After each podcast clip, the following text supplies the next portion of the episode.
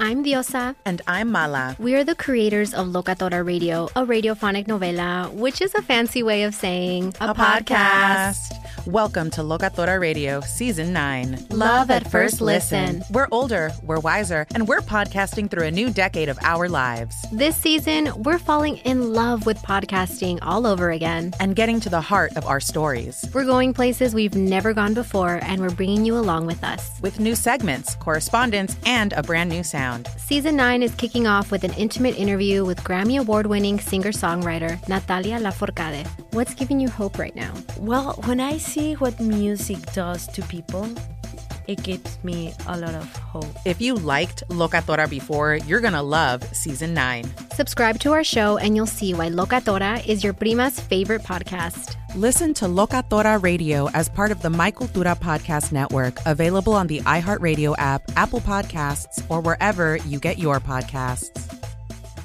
Oh, hi, I'm Rachel Zoe, and my podcast, Climbing in Heels, is back and better than ever. You might know me from the Rachel Zoe Project, or perhaps from my work as a celebrity stylist. And guess what? I'm still just as obsessed with all things fashion, beauty, and business. Climbing in Heels is all about celebrating the stories of extraordinary women, and this season is here to bring you a weekly dose of glamour, inspiration, and fun. Listen to Climbing in Heels every Friday on the iHeartRadio app, Apple Podcasts, or wherever you get your podcasts. What up? I am Dramos, host of the Life as a Gringo podcast. This is a show for the Nosabo kids, the, the 200 percenters. Here we celebrate your otherness and embrace living in the gray area. Every Tuesday, I'll be bringing you conversations around personal growth, issues affecting the Latin community, and much more. Then, every Thursday, I'll be tackling trending stories and current events from our community. Listen to Life as a Gringo on the iHeartRadio app, Apple Podcasts, or wherever you get your podcasts.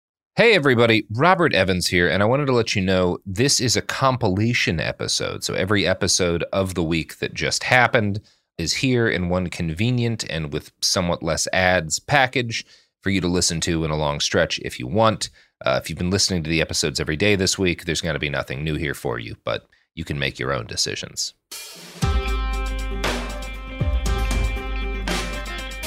The sun never sets on the British Empire because God doesn't trust the British in the dark. Welcome to It Could Happen Here, a podcast that holds that the only good American tradition is rebellion against the British. I'm your host, Mia Wong, and today we're going to be talking about the happenings in the perfidious Albion.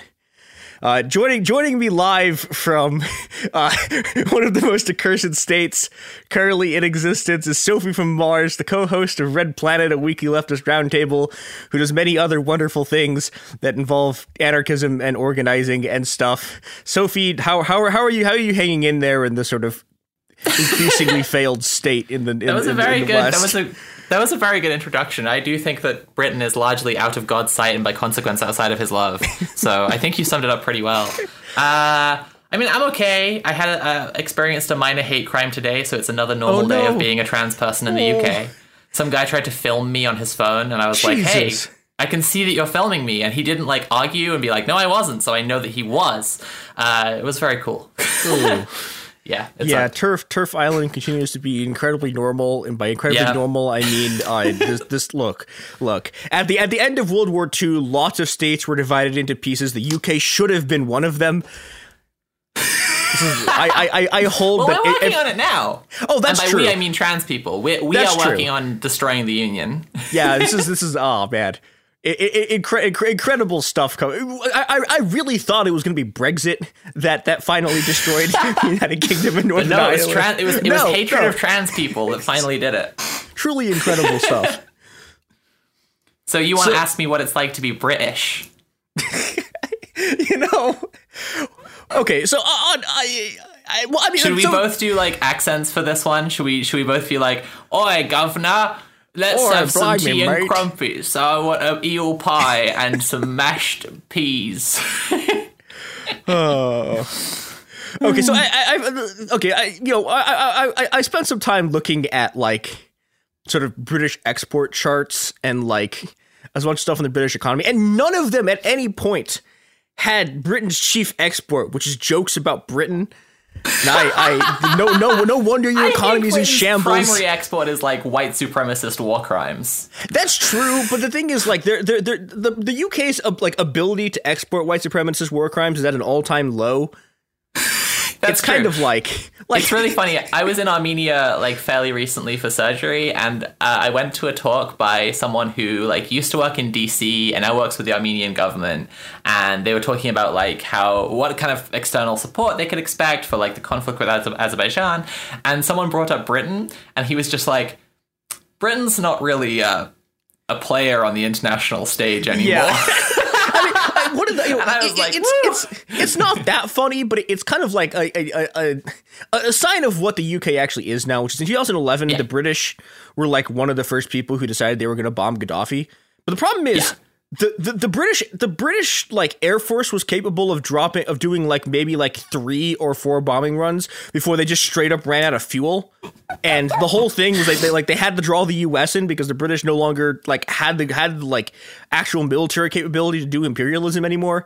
So Yeah. thi- things are th- th- things are not great in the in the the sort of white supremacy factory. we we we re- we we have reached like a really bizarre point where our, our ruling class is divided like um the whole story of like the Dulles brothers and the creation of the CIA is like we are going through that in reverse at this point But we've had one of the most interventionist histories of any country ever and now our ruling class is divided between we should carry on doing interventionism because it benefits us to be the worst, most ghoulish, vampiric country conceivable, and we shouldn't do that because it costs money, and why are we spending money on brown people? yeah, which Just two terrible positions battling it out. yeah, it's it's fun. It, it's it's it's it's a good time in the UK. Uh, so you know, speaking of speaking of it being a good time in the UK, uh, so I I, I saw I I'd seen this before and I didn't like I didn't quite believe it, and I look at the numbers and. I, we were talking about this a bit before we got on, but it, it looks like the UK right now is proje- projected economic performance is worse than Russia's, which is incredible because that is a country that is like under just unbelievably debilitating sanctions and is also Yeah. like losing a war. And Yeah. UK's economy Yeah. is more fucked than a country that is being shot with missiles. Like, what, how? I, I mean, we're we're we are also losing a war, but it's a it's a war of ideas. That's true. So yeah, I, I think I think we should probably when when when when, we last left uh, the the United Kingdom on this show, I I I I I, I, I think it was I, I think Liz Truss had just been overthrown. And we were now on a, I- U- UK is now on their what their second consecutive unelected prime minister. So Oh no, yeah. no, Mia, Mia, Mia, second consecutive. Oh no, right? Because they never. No, no, no, no. They, no, they elected Boris Johnson, right? so this Okay, is no, this wait, is a good place to start. This is a really good place to is start. three. Um, since Tony Blair, we haven't had a prime minister who we elected to get into power. Like, no, sorry, since David Cameron, we did actually elect David Cameron, but kind, but only kind of, like, kind of maybe. So, like, we had we had Blair, who is terrible and is worth getting into for a whole discussion in a minute, and then we had Brown, who was his uh, chancellor, so kind of our like vice president, uh, who stepped in, and then he lost to to to Cameron. Uh, only Cameron like had a coalition. That's why I say it's like it's kind of Oh maybe yeah, yeah. He had, he had he had the Lib yeah. Dem thing, and the Lib Dems uh, Yeah. d- decided to literally go back at everything they'd ever done. And The main so the main thing that was happening with the Lib Dems was they promised to protect student loan prices from going up, and like Yep. they had got massive support from young people and anyone who can see why it's good to be able to offer young people an education, um, especially because like Blair had this big famous speech where he was like education education educate that's my excellent tony blair impression um he um and and that's also worth getting into as a, a there's it's it's a very multifaceted level of parasitic fuckery his whole education thing. But because he had focused on education loads of people were really passionate about it and then the, the lib dems were like we're going to stop them from making uh, university fees 9000 pounds a year. And that was what got the lib dems an enormous amount of the vote. And then they made a coalition with the tories and then immediately went back on it and made Yep. and that's why my my student loans are ridiculous, even though I dropped out. Um, my student loans are higher than my partner's, and I dropped out in my second year, and she dropped out after doing like six years of the same degree because she had the lower fee. Um, but I, um, so Then there was Cameron again, but without the Lib Dems because everyone's sick of them and no one will ever vote for them ever again. The Lib Dems are just a funny side story. There are, there are lots of like funny and cringe side stories in British electoral politics where like it doesn't matter that much because they'll never get into power, but like the the succession of absolute like clowns who've been in charge of this party or that party just is really funny. Like the Lib Dems have had a homophobe, but they had Nick Clegg. Then they had a homophobe who said that being gay was a sin, and then they had ah. someone called Jo. What was she called? Swanson. Yeah, I think I think that's Swin- right. Swinson, something like That- this. that and right. she started talking this incredible, like neoliberal, like if you've ever seen um, the thick of it, like she sound she she sounded like a character from the thick of it. She was talking about like people having skills wallets and shit like this. Oh my god. Um, she also, I think, killed a squirrel. There was a whole thing about that. What? Um, oh boy. then you know, analogously, there's like the um, the Communist Party of Great Britain, which I hope to Oh, get into a bit later because that is a fascinating story. But Yeah. anyway, the Oh, Tory boy. Party is the one that matters the most for now. So we had Cameron. Then who do we have? Theresa May, because Cameron bet big on us not voting for Brexit, and then Nigel Farage and Boris Johnson, etc., came in and were like, "Save the NHS, migrants, Yeah. blah blah blah," and then we voted for Brexit. So then we had Theresa May by default because Cameron had left. So this is what I mean that like the Tory party has this ongoing strategy of just like swapping someone in and then like calling a general election really soon afterwards, and the incumbent's going to win. Mm-hmm. So it's like I don't consider that to be like someone winning an election if That's they're true. already in through rat Although- fuckery. Although I, I, I feel I feel like it's it's still sli- at, at least there was an election for them, which is more than what's happening now. Yeah, no, I, it's it's definitely devolved. Like it, it's definitely gotten worse. But like it, I think we're on like the seventh unelected that's prime minister reasonable. in, by my count. But like, yeah, it it was like Cameron, then uh, then May, then Boris Johnson, and then uh, sorry, Ca- yes, Boris Johnson, and then Liz Truss, and now it's uh, Sunak because like. Did I get them the wrong way around? Anyway, No, no, I think- I um, think that's the right order. Sunak Yeah. literally didn't have any opposition in the Tory party leadership election. Like he won by default. It's that that's how dire it's gotten. Like they wanted Boris Johnson to come back and try again and he he decided he wasn't going to bother and because of that there was no one to run against Sunak so he just won by default.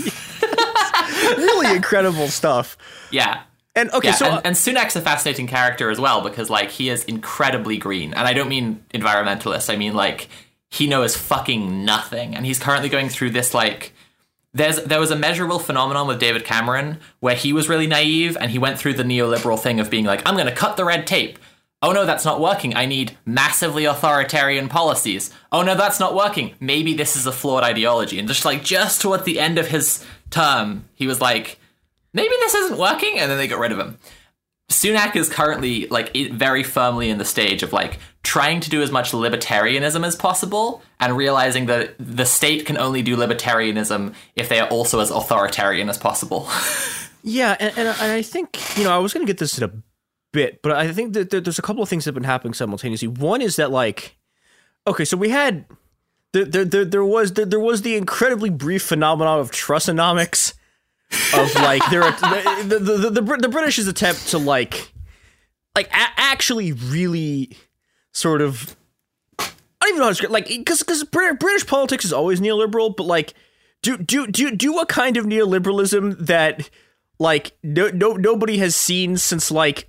I saw people describing it as like trying to do Reaganomics without the dollar, but, I- but I, I, I think it's actually stupider than that because like a there are there are places where you could conceivably pull off Reaganomics without the dollar, right? But like you have to have like kind of an economy, which is the thing the UK no longer has after they shot themselves in the foot like 1,000 times with Brexit. yeah, um Liz Truss published like a plan for what she was gonna do in terms of economic reforms.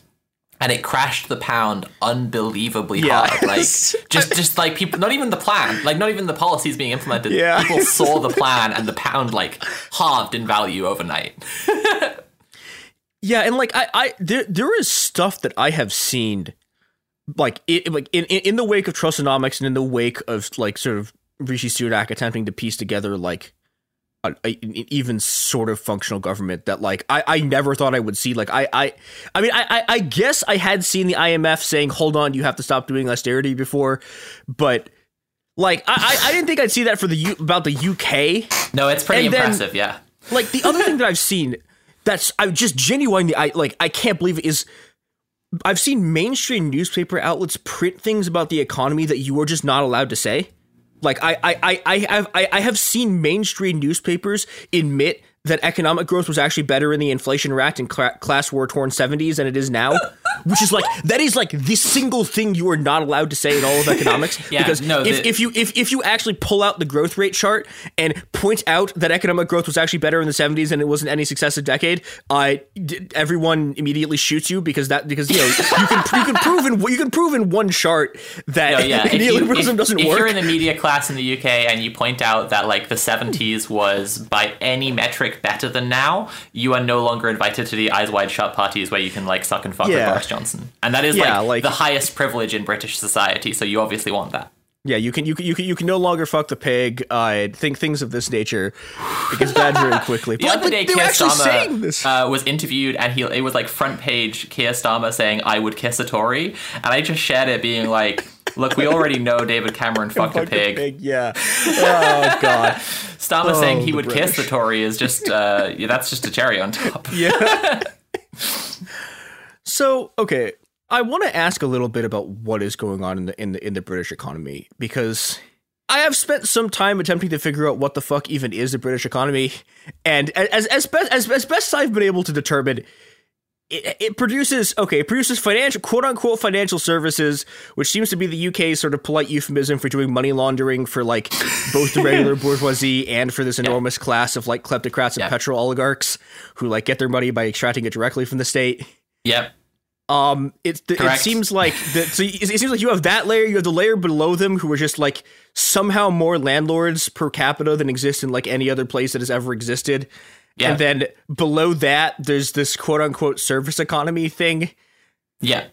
I think you're getting it. I think you're you're you're pretty much getting it. I think okay, there are two sides to British politics. There's this this economic one that you're pointing out, which is like let me put a pin in the economics, right? That the the economy of the UK is unbelievable, and we'll get to it in a second. And then there's the like the the um the electoral politics that they try to like that is is just a farce to try to like keep people from ever looking too closely at the economics. Like ever looking with a sensible lens at the economics.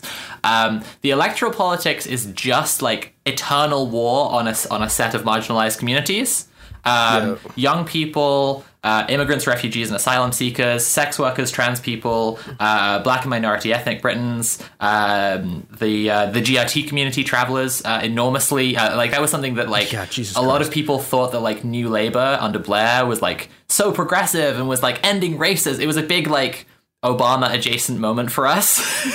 and like, but they were horribly racist to travelers. And that's like escalated in recent years to like, um, if people are familiar with the police crimes sentencing and courts bill, like that um, got somewhat defanged, but like one of the worst parts of the, the bill still got through was just like ending the right to roam, which is effectively just a genocide against travelers. Yeah. Um, when I mentioned sex workers, like a lot of British sex workers are pushing for any kind of legal reform that would be better, but like our most progressive politician, like Jeremy Corbyn, literally like still supports the the Nordic model. Like it's um it's a nightmare. Um, socially, the the political side of that the, the social side of the politics in the UK is just war on, as I say, like dividing up the entire population into marginalized groups forever eternally like saving this idea of like the blue collar working class white man who also earns like 80,000 pounds a year Yeah. um, and and that's the that's the ideal voter even though that's no one um, and then there's the economics. Okay so the econ- and all of that is a smokescreen for the economics. So like you said um, lowest level there's the service economy. Because we like the rest of the imperial core exported all our in- industrial stuff uh, to the imperial periphery when our industrial sectors got uh, unionized uh, we are now a service economy. Um, so practically all jobs in the uk are poor people providing some kind of service for rich people. Um, then, like you say, there's the landlords. Above that, we have a, we have a wild time with landlords, and that there is there is a plus side to that, which is that, like our tenants unions are fantastic. Like we have we have such a boom in tenants unions. I've been interviewing activists and organizers for a couple of years now, and in the US, you guys are doing okay with tenants unions. You've got a bigger challenge because Okay, like the cops show up I- with guns to evict people. So that is like that is a crazy Yeah. time. But like we have such bigger, stronger tenants unions, and like I think the possibility of something like a full scale rent strike happening in the UK is actually pretty like pretty feasible. Um, The U.S. And people then- just don't like get that shit. Like I, I, I had when back, back, back, back, back when back when I was an incredibly naive youth and was in the DSA. We had an entire like massive battle in my chapter about whether about whether we should do tenants organizing. And I was on the side of like, well, yeah, obviously we should we should do. Yeah. And like I, I I had one of the fucking Chicago DSA leadership people like in in in this meeting said to my face, and I quote, "How how does building tenants unions build working class power?" what? That's What? these people are clowns. Absolute clowns. Like just like every every every time they walk down the street, their giant noses go honk, and like their clown shoes Hey, go. I, am not. I'm not gonna be in. I'm not gonna. I'm not gonna engage in anti-clown slander here. I. Uh, I. I do not. I. I think it's very unfair on clowns to compare them to the DSA. That's true, that's true. Um, I. God. There's a line in Angel stuff. Wing Paradise where she says like, um, "I don't want to be the head of the local DSA chapter. I just want to be on the Digimon the movie soundtrack." I'm like, fuck yes. Yeah, reasonable. Okay, speak, speaking of the Digimon the movie soundtrack, Very nice. Very nice. I, I maybe maybe maybe maybe we'll get sponsored by by, by Digimon the movie. That yeah, maybe that here's an ad for Digimon the movie. Yeah, yeah. I hope. Uh, it's it, oh, it's gonna be fucking gold again, or like we're, we're ah. please, please. Okay, just like once again. Uh, other we, we have talked about this on multiple shows now. Please stop DMing other Sophie about about about the stupid gold ads. We know they're there. Which Yeah. uh, don't buy gold. Yeah. and we're back. I hope I hope you I hope I hope, I hope you're now into Digimon. Uh, they they got they, they got little monsters that turn into things with giant guns. I hope that what- you what being could you ask carpet for? bombed with Digimon the movie ads has reshaped your brain to a higher consciousness, Digimon consciousness. Um, let, let's talk about financial services. You mentioned this very briefly, but this is actually so like okay. Most people in the UK working in like fucking Uber or like Deliveroo or some other uh, nightmarish service sector job. Then there's uh, the petty bourgeois uh, who are so overwhelmingly landlords now. And then and then there are mega landlords. We have a ton of like mega landlords who it, something really insidious about that by the way is that we have a lot of like housing associations that claim to be like for the good of the tenant and claim to be like socially progressive trying to help people out and they actually own like thousands of properties and Oh, like there are people with like uh, through the tenants union, my partner knows someone who who her it was like raining in her flat because the leaks were so bad. It was like rain indoors, and she had like black mold, and none of her lights were working. And that was like a that was a housing association. They they are some of the worst landlords. And then above them, the UK is running one of the biggest money laundering operations in the world. Uh, maybe the biggest. I, I Um, think it's I don't I don't, I don't know like maybe maybe I I don't I don't even I don't even think like the Cayman Islands or like or the Bahamas have like that kind of like or Panama has that kind of throughput. No, Like, we're I- I really think- familiar with like Switzerland and, like you say, Panama and the Cayman Islands, and some people are somewhat familiar with Ireland as being like tax havens. Yeah. but like none of these actually compare to Britain because Yeah. Britain like forged all of these relationships with the entire world because it invaded them, and now it it has those like. The British Empire ended in name and legal function, but did not end in terms of financial services. Like that is our that is our grip on power. Is like that we do, yeah we just launder a bunch of rich people's money. Um, there's a great documentary called The Spider's Web which talks about this and like the head of uh, Her Majesty's Re- oh I guess it's His Majesty now. Oh. Fuck the king. Just taking this opportunity to say, fuck the king. Um, HMRC anyway, the head of HMRC like literally just works for the, the money launderers, like the, the people who are just trying to bring through like billions of, of dollars to to launder.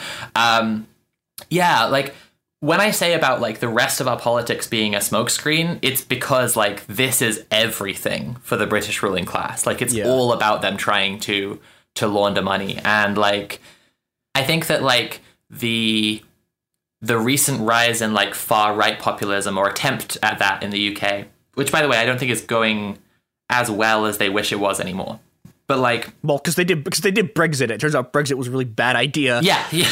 Like there was a. I remember there was something for a while a while ago. I was in some forum thread where they were just po- posting like Trump supporters realize they're going to die because of Trump. Um, it's a very similar phenomenon in the UK. Like you, there's a lot of, and I don't really delight in it because it's just it, it's just like looking at a lot of working class working class people suffering. Um, but there is a very like very obvious and noticeable trend of like people who voted for Brexit realizing that it's completely fucked everything about their Yeah. life. Um, but when there was this attempt at like raising far right, um, like false class consciousness in a very Trumpian way, um, that was all like a very big attempt at the smokescreen because like if there's have you ever seen Johnny English? there's this No, fucking- what what is, what is Johnny this- English? there's this fucking Rowan Atkinson film where he like is a he he he winds up being like a spy, and the villain in that film is French, of course, because you know the, the oh the French are so evil compared to et cetera, Britain, et cetera. uh, baguette and so on. Um, and uh, that guy who's played by John Malkovich wants to uh, get the British throne and then sell Britain to um, private investors to turn the entire island into a prison. So it, And he it's- created modern Britain. yeah, he, it's just outlining modern British politics. Yeah. So, um, so like he, um, in terms of social policy, like it would suit the ruling class of Britain very, very nicely if Britain was just one big jail because like they they are only inconvenienced by having to cater to any kind of population. Like if the British population just all died, the Tories would be having such a good time. Like they would fucking love it if there was absolutely no one to govern over and Britain could just like on paper have a population of 60 million and then they could use that for the money laundering. Yeah. but actually you go here and it's just a complete like ghost island. Like that everyone is gone. Yeah i mean it is that. It's just it is just for money laundering. Um like i think the london stock exchange is the oldest stock exchange i think. Um i'm not sure. But like obviously it's had a long time to develop and like it's yeah the the um there is more fiscal capital or marx would have called uh, fictitious capital in the world now than there is like real capital or financial capital um and yeah, uh, the, a huge amount of it goes through the London Stock Exchange um, and through like yeah through through the services of of HMRC and through like uh, the various schemes that it, it's really funny. I had to um, I had to this. I don't think this is like as insidious as it sounds, but I was filling out my tax return recently, and there was a there was a question that HMRC like just straight facedly asked, like, have you participated in one or more tax avoidance schemes? And I was like, this is a normal country. This is a this is a really normal normal country. Uh, like, like, they just asked, have you? And I and like when when my partner saw this because she was filling out hers, she was like, "Is this just a trick question to get you to like dob yourself into the cops?" And I was like, "No, no." This is a this is a normal question in case you are a very very rich person who has engaged in a tax avoidance scheme and you want to just report that and then the HMRC will be like, "Cool, good job avoiding paying taxes." you know, when when I, when I was sort of like running through my research for this, I Yeah. I, I, I remembered a David Graeber quote about the British economy where he said something to the effect of the United Kingdom's chief product is is the docility of its working class, which is what allows oligarchs to just like put their money Yeah. there because they know that they're going to have a butler and no one's ever going to steal it. yeah, Which, yeah, but, but the, you know the, the sort of other side of of of the Graeber in the UK arc is, you know, t- t- towards the end of his life, like he starts writing a lot about the revolt of the caring classes and about this sort of like, and he he was talking about. He was talking about stuff that was happening like 2018, 2019. Yeah. yeah, um, totally. like, a lot about like, I, I, but the Gilets Jaunes actually too, because there's a lot of uh, Yeah. sort of ambulance. and he was d- directly involved in some organizing to Yeah, try and stop the IMF. yeah, yeah, and but you know, it, what's interesting to me about this is like, Oh, I, I don't want to let it go by without saying the IMF must be destroyed at all costs. Oh, yeah, That's a, abs- a policy. I have about mentioning the IMF. the like yeah the the the Actually, demonic. Real demons exist, and they're called the International Monetary Fund.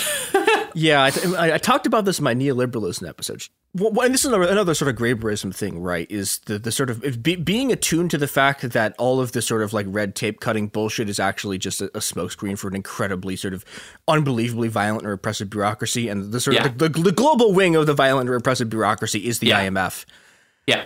And Well, it's a really weird. What I was saying before about like Cameron realizing that neoliberalism doesn't work towards the end of the time that he was in office, like what I'm referring to is that he wrote a letter to his constituency, to his local council that he's supposed to represent, and he said that like they'd been complaining that they didn't have the money to to to to do the things they needed to do.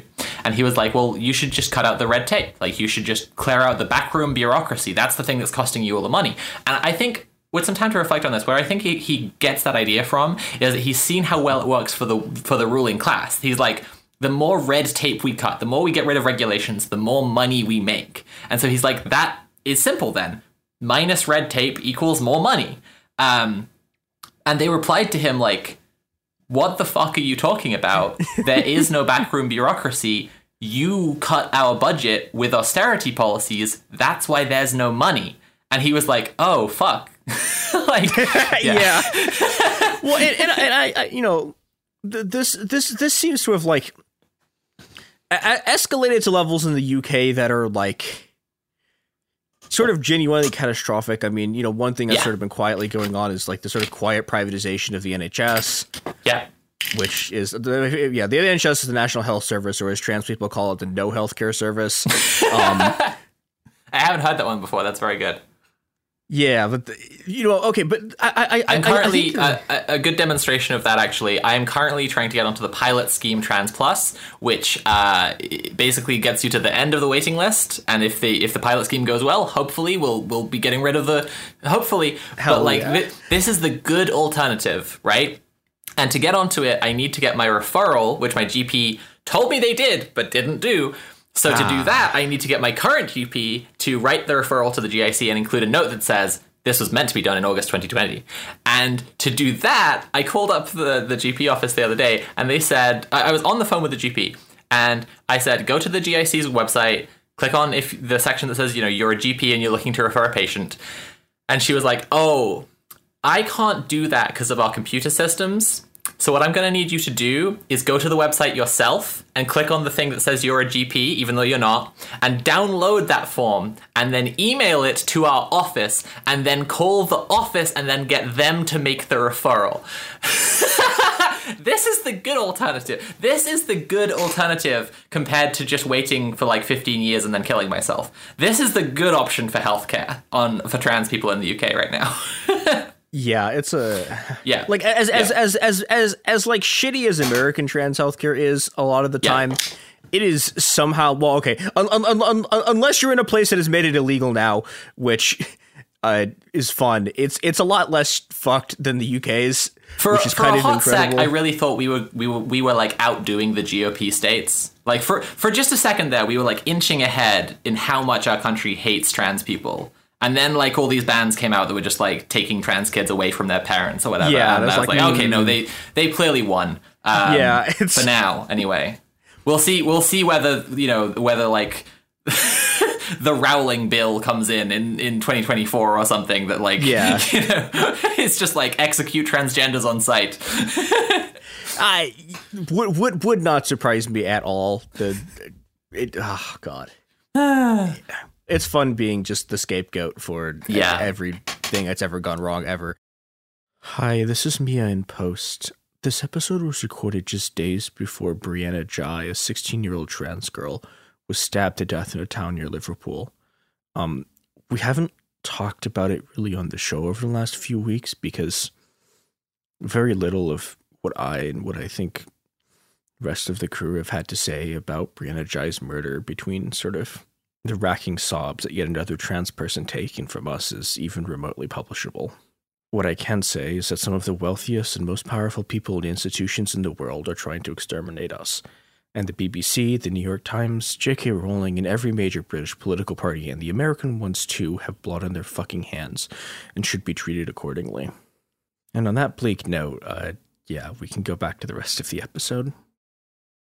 Yeah, it is wild being a country that like uh supposedly like what the thing we probably have the proud to be the proudest of in our entire history is creating a a, a system for socialized medicine where people have free at point of use healthcare and since it was created, the ruling class have tried as hard as possible to destroy it, and they're finally succeeding. I'm actually having friends are telling me recently that they're going to like hospitals, and the hospitals are telling them that they're you know they're privatized, and they like they can't they'll have to charge them because they're not like uh, contracted to do NHS work anymore. So that's you know they're they're succeeding at that.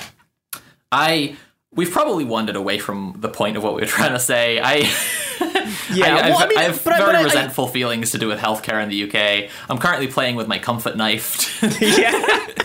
I mean, I, I, I think I, I, I, I, I, I, I think this is sort of circling around to the thing I wanted to talk about next, which is ah. that like, you know, on, on the one hand, we have this sort of like, j- just just the sort of monumental collapse of anything that could like conceivably make the UK a society, but on the other hand. A lot of people of share like, the Joker meme where they're like, "We live in a society," and I'm like, "If you're in the UK sharing this, you are wrong. Yeah, we no, live in you- an economy. Yeah, we it's- live in an economy. it's it's pretty bleak. it would be fucking great to live in a society. I wish. yeah. But you know, on, on the other hand, Dave, Dave, David Graeber's fin- final prediction has like now come true, which is that we are now actually like the, the UK is now sort of starting to see the full scale revolt of the caring classes, yes. and that that has come in the form of well, okay, I have I have no idea when this episode is going to come out. Sorry, everything's chaos right now. Um, uh, but I, as of time of recording, I guess is it tomorrow that something like half a million people are going on strike, and lo and behold, who was Oh, going half on a million strike? people went on strike last week. oh, was it last week? Yep. Yep. Am I? Have I? Okay, I'm a dumbass. Isn't? Wait, aren't there, aren't there more? Aren't there more tomorrow? Or am I getting my Irrespective of strikes when the episode comes out, Yeah. on the 1st of February, over half a million people went on strike, and there were massive demonstrations and marches aco- across the country. It's the biggest strike and biggest marches that we've seen in like over a decade. Um, we haven't seen marches this size since protests against the Iraq War. Yeah. Yeah, and well, okay, so i- i- i- inshallah they'll be more effective than the Iraq War protests, but I. Yeah, I mean, I I I, th- I think it's interesting if if you look at the people who are who are striking, it is. Yeah. It is people who do care labor. It's teachers, it's Yeah. nurses, it's ambulance drivers, people in civil Yeah. Mm-hmm. service, like train and bus drivers who are like still on strike in various capacities. Uh, the, a, a, a, a point to pull you up on there, but it agrees with your point even more in terms of the rebellion of the caring classes.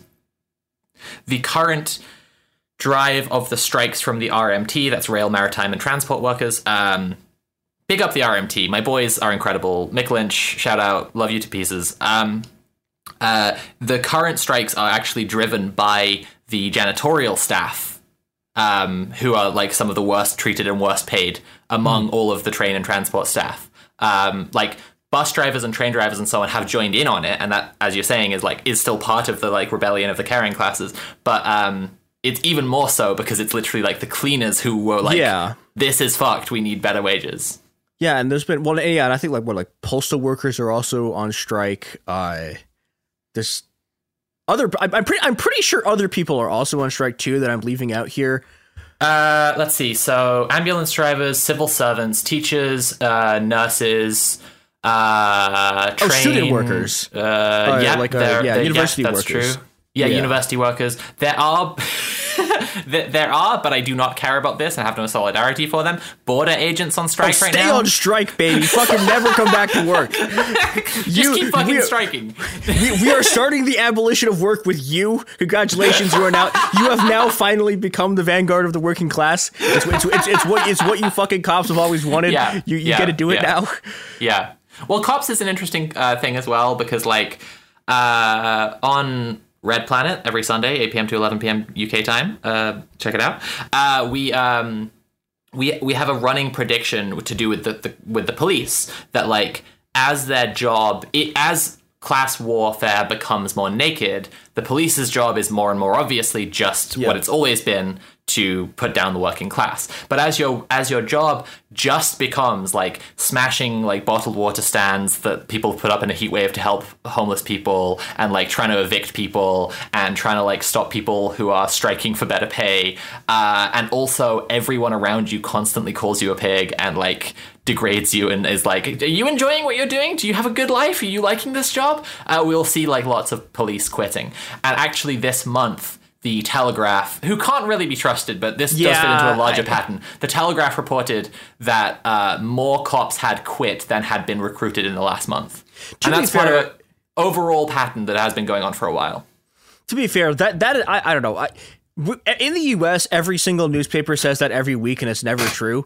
So Yes, I, I don't know. I mean, to, to, at to the- be, to be fair, yeah, at the the, actual the British, figures, like, and it does look like the. I mean, cops quitting in the UK has been on the rise since like uh, like early last year, um, and enormously as well. Uh, and you Yeah, can and- tell I- because like uh, the Met has been putting out loads of recruitment ads, Oh, which boy. like is really second. No, I have, a, I have a little story about this actually. They had this ad in. Wait, is it nearly time for ads? Because I could add pivot. oh right yeah, yeah, we have yeah. we- This is this is Okay, yeah, this incredible. this is there one was the, I was in I was so I was in Peckhamplex Cinema, which is Peckham is is, a, is like a cheap community cinema. Um, it's like uh, yeah, it's it's it, they deliberately keep it cheap so that people can enjoy it. And it's an event space and whatever. And we were about to watch a movie. I, I forget what now, but like there was this ad for the for joining the Met Police Oh, Jesus that was like this black guy talking about how he was really worried about his sister joining the police because she's a black woman and she's a Muslim and he he was worried she's going to face all this discrimination. But actually, she's having a great time and everyone loves her. So it's, it was totally okay the whole time. And now I, I have this personal policy. Which is if there is an ad for crypto, an ad for joining the, the Met, the army, whatever, and no one else, and, and, and if no one is yelling at the screen because they are being subjected to fascist propaganda, that then then it's going to be me who's yelling. So I just started yelling because like because like two weeks earlier when I was watching this ad, like Chris Kaba had been had been shot dead by Met police officers in South London, a black man, right? And they have a black man here telling us that actually the Met's really cool and doesn't do any racism. And I was just yelling and yelling about it, and I was yelling about like fucking if people aren't familiar with the case of like Sarah Everard, who was kidnapped Yeah. and, and, and assaulted and murdered by Wayne Couzens, a Met police officer. Like, you know, I'm just I was just going off about all this stuff because I'm just like I like I was just responding directly to the ad, like how are they running this shit as if we don't know all of this and just lift, listing off everything that came to mind? Because again, it's my pol- it's my personal policy. I'm not going to get any trouble for it, and someone should be yelling when you're subjected to propaganda. Yeah. Anyway, speaking of propaganda, here's an ad for joining the Washington State Highway Patrol. Ah. And we're back from your uh, uh, fascist propaganda session. I uh, hope you didn't enjoy it. I hope you yelled the whole time. Yeah, and I, I guess I, I, I guess the thing that is genuinely sort of different between the American and British police is that the British police, like, the the, the American police is like every, single American city is like at least it, well okay so it, it's they're they're technically only about 40% police budget by volume but that that that doesn't count You can check money that out that, by googling 40% police. Well, you, you, you will you will see a variety of things here, but like you know, te- technically, it's it's it's it's technically only about forty percent of the city's budget by volume, but that's because that that doesn't count the amount of money the police just steal. But in the UK, Yeah. they actually kind of like they, they they were kind of stupid, and they they seem to actually have kind of done neoliberalism to the cops, which is very funny because it means that you get Jeremy Corbyn like running on hiring more cops, and it's like, Yeah, sir, like what? No, it's like, yeah. like it's I- like like you've been you've been protesting like apartheid and illegal wars and all of this Yeah. shit for like It's like- 35 years, and you're like, we should have more cops. What the fuck are you talking about? Man, I, I remember. wa- I, I, I was I was watching people who like used to be like autonomous in like fucking 2011, being like, "No, we need more cops." Like they were literally beating you up. What the fuck is wrong with you? oh my god! That guy who fractured my skull, I need more of that. yeah, no, it's pretty fucked. There is like an enormous amount of British brain going on where even our uh, our like most progressive politicians will support support shit like that. And like I said earlier, like the Nordic model, right? Like we yeah. Yeah. Uh, There are there are limits to the British imagination. Um yeah, because we've been doing this shit a long time. We've really perfected the the brainworms. Yeah, I mean, I, I, I, I have okay. So my my my my my my, my least progressive theory is that Uh-huh. there there's there, there's some, there's something called large population island brain, which affects it it, it, it, it, it affects the UK and Japan are, are the two sort of models of this where you like be, being being on an island and then also running an empire drives you makes you like absolutely psychotic in like very very specific ways that are like both the same it's like you you you, ha- you have a massive nonce culture like the, the way Yeah, you we- do yeah, imperialism our is similar of lovable public nonsense is is thriving. Uh, Yeah, we you know, recently. uh, Gary Glitter recently got out of prison and then immediately went on to far right uh, TV network GB News and said that woke cancel uh, woke cancel culture is the biggest problem. yeah like I, oh it, it, it's it's it's it's it is a very grim state of affairs yeah, is, is is what I will say about both the UK and Japan. Although I guess to be fair, to be fair to Japan, they did just assassinate their ex prime minister and probably the most Yeah. like histor- like probably the most successful historical assassination not done by the CIA in like a hundred years or something. Like really incredible work. On, on, on, the part of the man with the electric blunderbuss. The UK, however, not not there yet. yeah. Uh, I mean, where's our where you know where's our where's our homemade blunderbusses? Come on, come on, guys, step it up, guys. This is not Ah. okay. a call for leftist terrorism. I am not. No, Met like- police, please ignore what I just said. the, the, I will say this thing about the British too. Like, like one, one of the sort of British psychoses that I think about a lot is, is like the specter of knife crime, because it's like. Okay, Knife, like on the say? one hand, like on the one hand, like yeah, like okay, so like people get stabbed and it sucks. On the other hand, like, at, like having having having grown up in the U.S. in a country where like all of our kindergartners are basically being trained to like storm mat like do, do Yeah. like human wave Yeah. attacks and mass shooters. It's like how how are you guys like how are you guys like like how is this the thing that you guys are like like you have police brain about is knife crime? Like I think that on. no, no. I, I think that like the knife crime thing is a very American perspective on British politics. Like we don't actually talk about it that much. Oh, thank God. Like, Okay, all right, It's this makes me really like an. American conservative talking point that like if you get rid of the guns, they'll just stab each other. So look at the UK; they don't have guns and they're just stabbing each other. Um, like some conservatives still care about knife crime here. There was a big wave of caring about it when again, Yeah, it was like a few years New ago. Labour were like doing their race, like their their their hush hush racist, racist policies to try and like brutalize the working class, especially in black neighborhoods. Um, but like, no, I mean the the cop brain is like in everything. It's just it's not it's not like it's every. Fa- I think British brain is just an evolved form of cop brain. It's like when cop brain affects everything in life, then you then you are British. Um, yeah, and I, I, I guess I guess also it's like it's you have cop brain and then also landlord brain at the same time. which is like a a, a, a, a, truly sort of dastardly combination. what is a landlord like- but a cop for housing? That's true. I say it's my fucking. Well, I guess. I guess okay, it, it is. I, I I think I I have. I am no, that's not true. I'm, I haven't gotten there yet, but I, I am fast approaching the, the the two weeks since my apartment was last flooded by sewage mark, and Oh I'm very God. excited about this. love, love, love, love, love, love landlords. Love renting. It's a, We it's we a- here on this podcast system. love landlords. It's Uh, great. Is my ceiling still falling on me? Eh. At least not up. Oh god. oh, oh boy, that's a new. Oh, fun. Okay, I this is this this this, this, this has been this has been the the Mia's apartment is falling apart update. Well, should we talk more about the rebellion of the caring classes? yeah, yeah. I think let's- that's a really that. I think that's a really pointed and worthwhile Graeber prediction. I'm a big Grabe head. I have a friend who I just get onto Discord chat with, and we, as we put it, Grabe out. Um, I I like to say I'm getting the Grabe from beyond the grave 24 seven. Um, but the um, but the the rebellion of the caring classes is a really poignant thing to talk about because neoliberalism uh, does not care about reproductive labor in the slightest. And where like where older forms of capitalism had uh, had that covered because women were basically fucking slaves, um, they now the uh, now like reproductive labor has to be done by professionals because everything must be marketized. And of course, being the most essential labor, it's the gonna be the one with the shittiest working conditions and the lowest pay. That's that's neoliberalism for you. If if every if it must happen, it must be dog shit.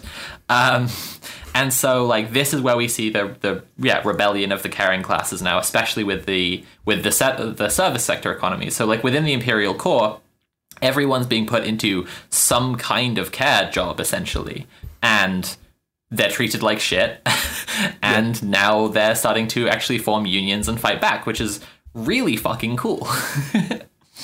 Yeah, um, I, want, I, I want to briefly interject here with a thing everyone gets wrong about Margaret Thatcher, which is that every, every everyone and their mom will t- will say that fucking quote about uh, there, there is no society, there's only the individual. Except they never they never leave out the next part of that sentence, which well, is they always leave out. The part of it that they always leave out at the end is that the the, the actual line goes and and it, it's it's slightly weird because it was, it was it was in response to a question, yeah. but basically the line is there's no such thing as society. There are only individuals and the family. There are men and women, and there are families. Is what she yeah, says because yeah, yeah. and. Well, and also, yeah, yeah. To to to be clear, to be clear, uh, Margaret Thatcher not a friend of the transes. Shockingly, Wow, who could have guessed? but but but I but I, I think I think this family part's also very important because yeah, definitely. You know, like like neoliberalism has these it has these two conflicting tendencies, right? It, it has this one tendency that is like well it, it, it's it's trying it's trying to use the, the, the family to create labor in two different ways at the same time one is it's, it's treating it's treating each person in a family as an individual who can go yeah. produce value for people but then secondarily yeah. right like you know uh, uh, neoliberalism is is an, is an ideology of incredible alienation and incredible sort of atomization yeah and also it's it's it's it's an economy based on it's you know it it it, it it, but simultaneously, it has to be able to do reproductive labor, and yeah. the the way that it sort of like bridges the gap of this contradiction is with this sort of alliance it has with the religious right and with sort of like religious conservatism in general, because it, yeah. it can it can put up this false and this is this is where all the trad calf shit comes from. This is where all of the sort of like trad wife like, oh hey, you can you can yeah. Like, when she's yeah, saying there are individual men and women and there are families, there's an implicit thing there where she's saying families like she she is leaving out children as people because yep. children are properties of family. Like they like belong to the parents. Much. And also like whatever reproductive labor is done to bro- to make those children into a into individual men and women, that doesn't that's just part of the family. Like she's there's a lot of heavy lifting happening in there are families, right? Yeah, and and and I and I, I think the other part about this right is like this is this is the sort of like the the, the sort of like neoliberalism has this pseudo populism that it generates. That's about yeah. sort of like the family and like the church. It's like this this the sites of sort of like like this is how you resist sort of social alienation as you do these things. But like both yeah, of these places neoliberalism like, has like a huge focus on consensus politics where they they say these are the resources that are available and you all get a say in how they're distributed. In, in your community you can come together and engage in the electoral process and consensus politics. And we all agreed on what and that's this is all just a process to manufacture consent because actually there are infinite resources available because we launder money for the rest of the entire fucking world. And if this yep. were like any other country that would have any kind of like uh, uh, trickle down to get into the Reaganomics uh, effect for the rest of the population. But being Britain, uh, you know, the the country that invented concentration camps and workhouses, no, absolutely not. Not a not a red cent is going to be touched by the uh, by the pause.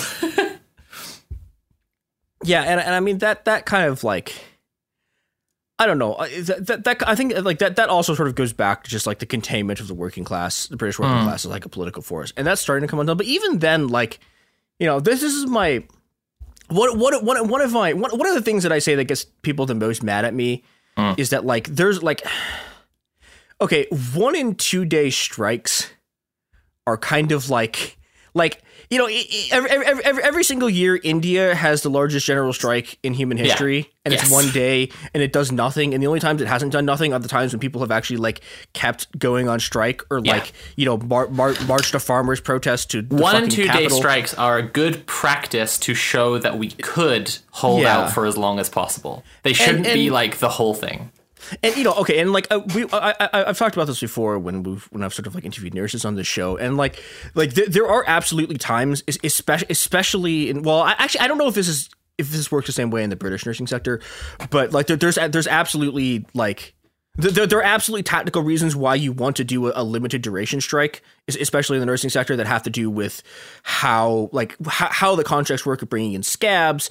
But like one and two day strikes are kind of like they're more symbolic than they are sort Yeah. of like yeah an actual instrument of class war. And I and I and I think part of something that you have to engage with in the British process, and, and this is this is also true in the U.S., but our unions are like there's like two of them, and they represent about seven people.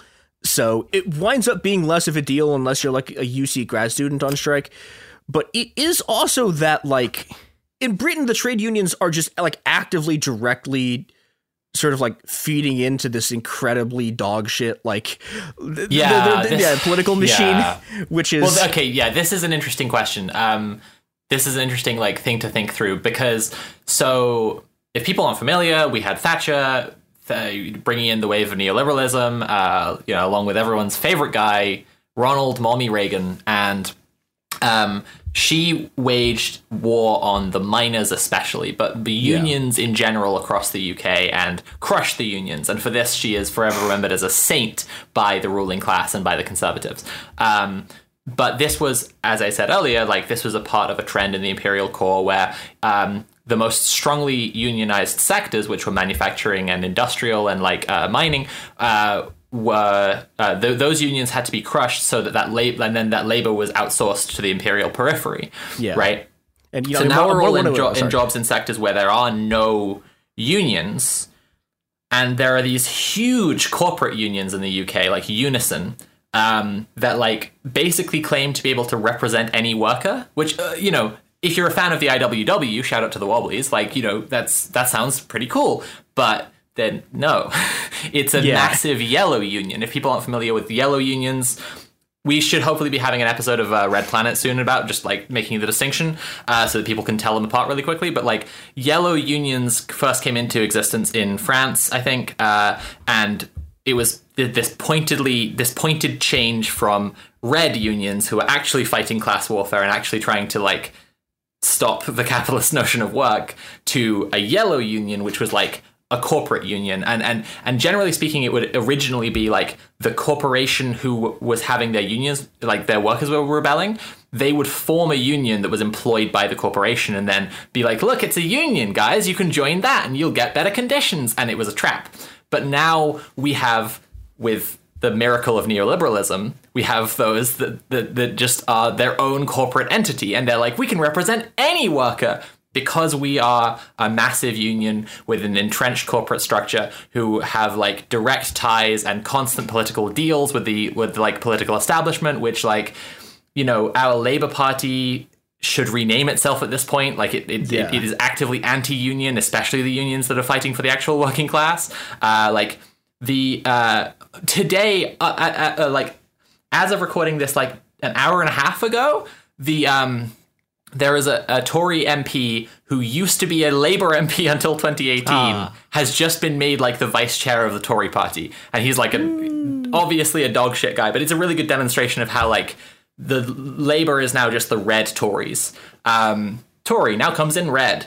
Um, they um, these these massive unions. My point is like it is again a neoliberalization of everything. And it's a neoliberalization of unions where they get to just be a massive corporate structure competing in like a free market of unions?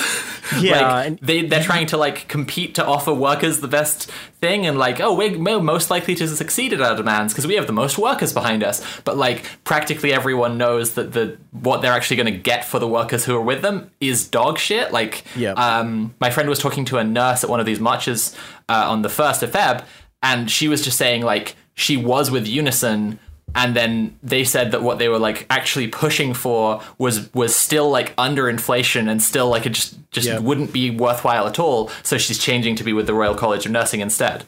Um, yeah, we, ha- we have enormous yellow unions in the UK.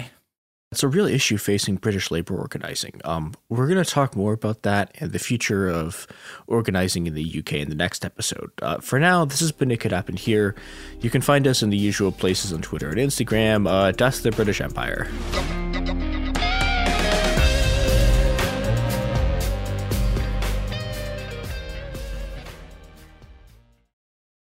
Oh, hi, I'm Rachel Zoe, and I'm back for another season of my podcast, Climbing in Heels. You might know me from the Rachel Zoe Project, or perhaps from my work as a celebrity stylist. And guess what? I'm still just as fully obsessed with all things fashion, beauty, and business. My podcast, Climbing in Heels, is all about celebrating the stories of extraordinary women, and this season, we're taking things up a notch. I'll be talking to some incredible women across so many industries, from models and beauty industry stars to doctors, entrepreneurs, and TV personalities. Climbing in Heels is here to bring you a weekly dose of glamour, inspiration, and fun. Every week, listeners will be able to ask me any questions. I'm answering it all.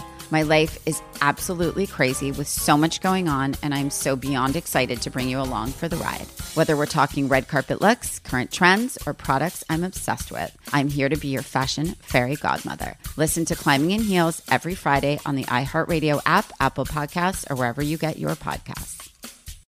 What up? I am Dramos, host of the Life as a Gringo podcast. Now, this is a show for the Nosabo kids, the, the 200 percenters. Here we celebrate your otherness and embrace living in the gray area. If you ever felt like you were always too much this while also never being enough that, this is the podcast for you. Every Tuesday, I'll be bringing you conversations around personal growth issues affecting the Latin community, and much more via my own personal stories, along with interviews with inspiring thought leaders from our community. Then, every Thursday, I'll be tackling trending stories and current events from our community that you need to know. So much of what makes our community so beautiful is our diversity, yet, too often, those of us who don't fit into this dumb, stereotypical box of whatever it means to be Latino are left without a voice or just forgotten about. On this show, I celebrate the uniqueness of our culture culture and invite you to walk in your authenticity. Listen to Life as a Gringo as a part of the My Cultura Podcast Network, available on the iHeartRadio app, Apple Podcast, or wherever you get your podcasts.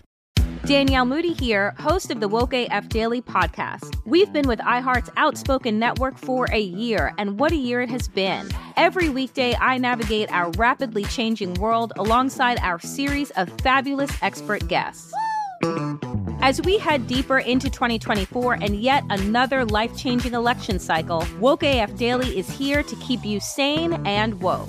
Woke not just to the latest headlines, but also to the collective power we all have. Woke to the need to build community with those around us. Woke to how to avoid burnout, and woke to the ways we can all find joy in the madness. Make Woke AF Daily with Danielle Moody your podcast destination for 2024 election news and analysis. And tune in to hear the ways I am working to stay grounded amidst it all. Listen to Woke AF Daily Season 5 on the iHeartRadio app, Apple Podcasts, or wherever you get your podcasts.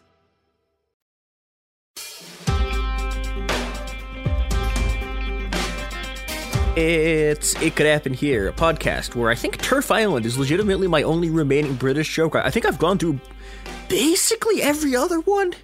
So yeah, welcome, welcome to us talking about Turf Island. Uh, this is part two of our interview with Sophie from Mars, and yeah, we're gonna talk about how to make the UK less shit. Yay! The, the U.S. has gotten to a point like a, a like a level of unionization that decreases every year to the point where like it's people think of just like being in any union as like a socialist position and it's like eh, guys i i, I have really bad news I for wish. you about I yeah fucking like wish. like it's it's really not that Yeah. and yeah but but but i I, th- I think there's this there's also this sort of like I don't know, like one one one one of the things you you have to deal with when when you're dealing with the with like re- really very large unions that don't do anything. Like this is the thing in China that happens constantly. Is like Yeah. China technically is one of the world's lar- largest unions. It, it like the the la- the last time that union did anything was actually weirdly the last time that union did anything was in was during Tiananmen, and then ever since then they have done literally jack shit. Like Makes sense. everyone was like, "Oh my fucking god, uh, hold on, uh, uh, uh, oh no." But like, yeah, you, you you you get these things that are like technically unions, but you know they don't do anything. They cooperate with bosses. They also, and this is something you also see in the U.S. Well, you don't really see this in China. You don't see this in China because there's they have one trade union fed, like they have a, they have a state trade union federation. But you see this in the U.S. a lot, where you get these really shitty things where like so someone will be organizing a union campaign and like another union will come will like swoop in and be like, ah, hey, look at these people, like we'll we'll give you like a better cut, and and they're doing this like basically because I, I, like the the.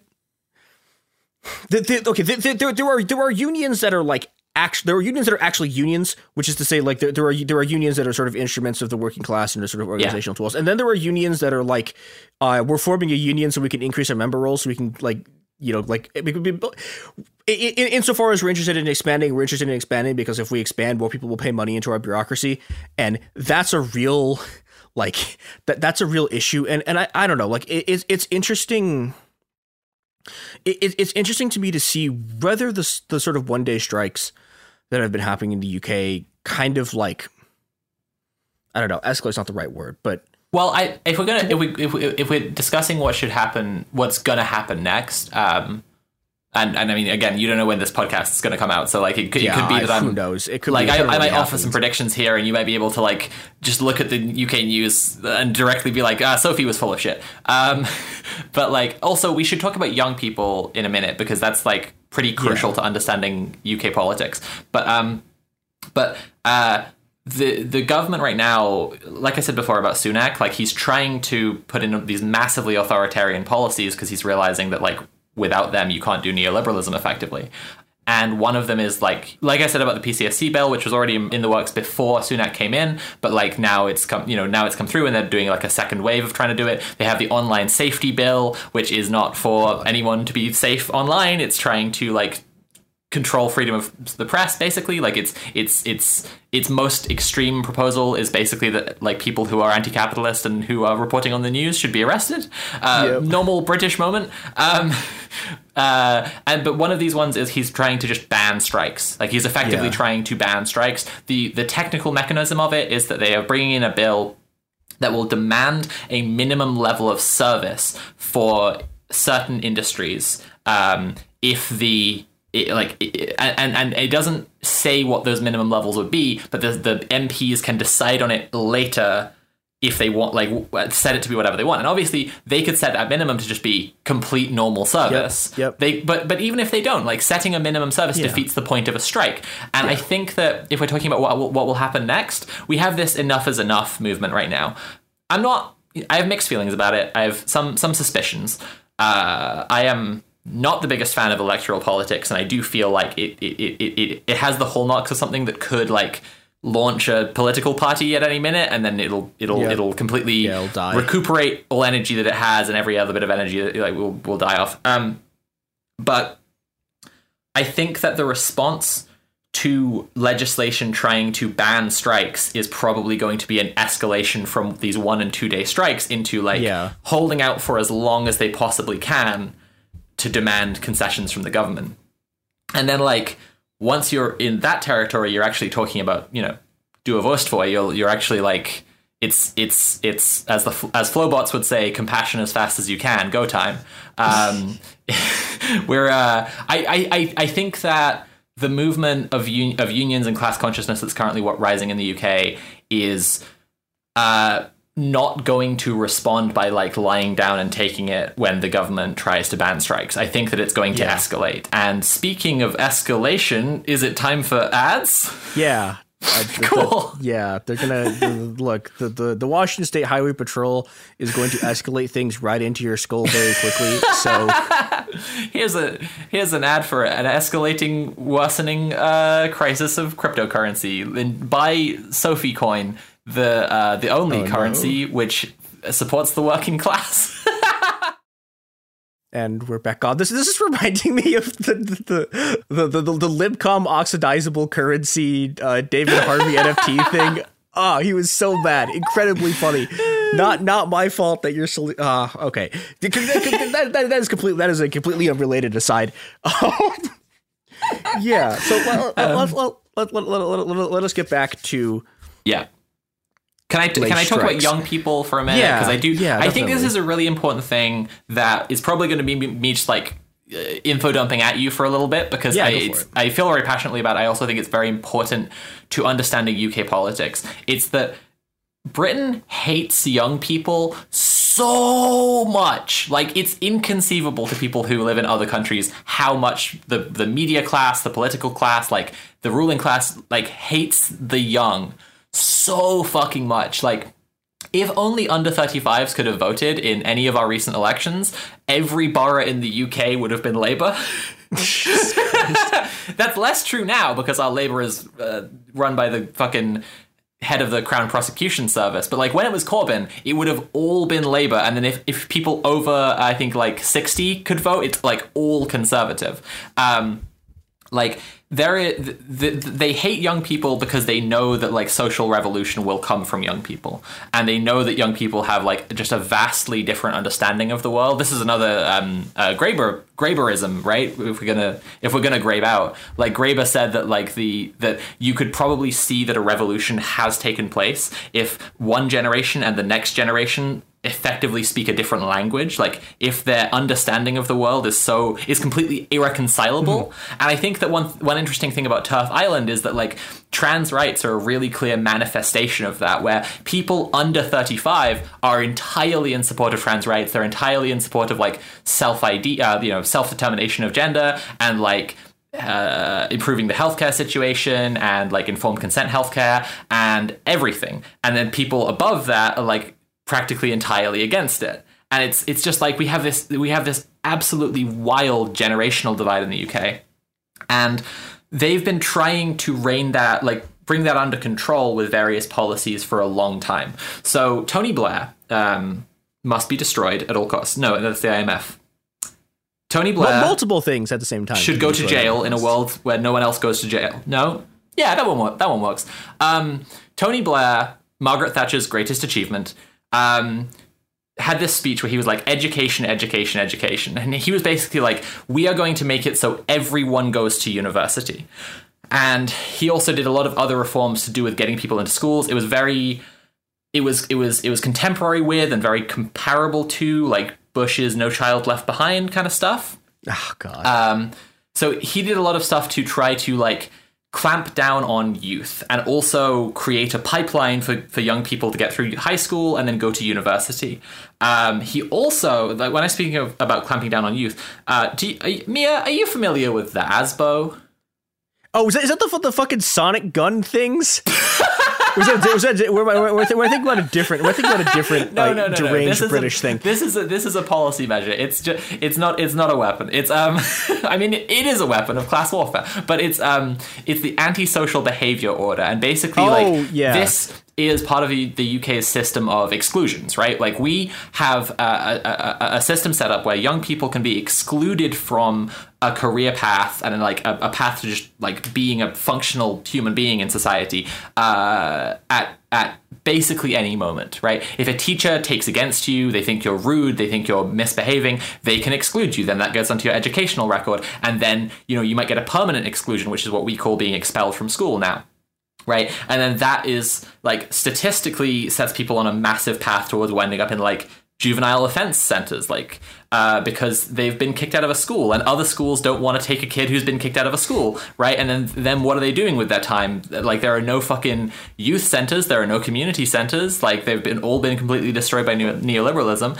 Um, uh, so like we have this system of exclusions, and and and and ASBOs are a, a, big part of that. So ASBO stands for antisocial behavior order, and basically it's like it's not just like a warning. It's like it it it, it comes from it's like it again is something that's going onto your permanent record. And if you then commit crimes you're going to be punished more severely because you've been warned already. Um, it's like it's it, it, it was it was it was introduced and then like cheered on by the ghouls who run our country like because it was going to deal with chavs which was our term for oh, young working class people.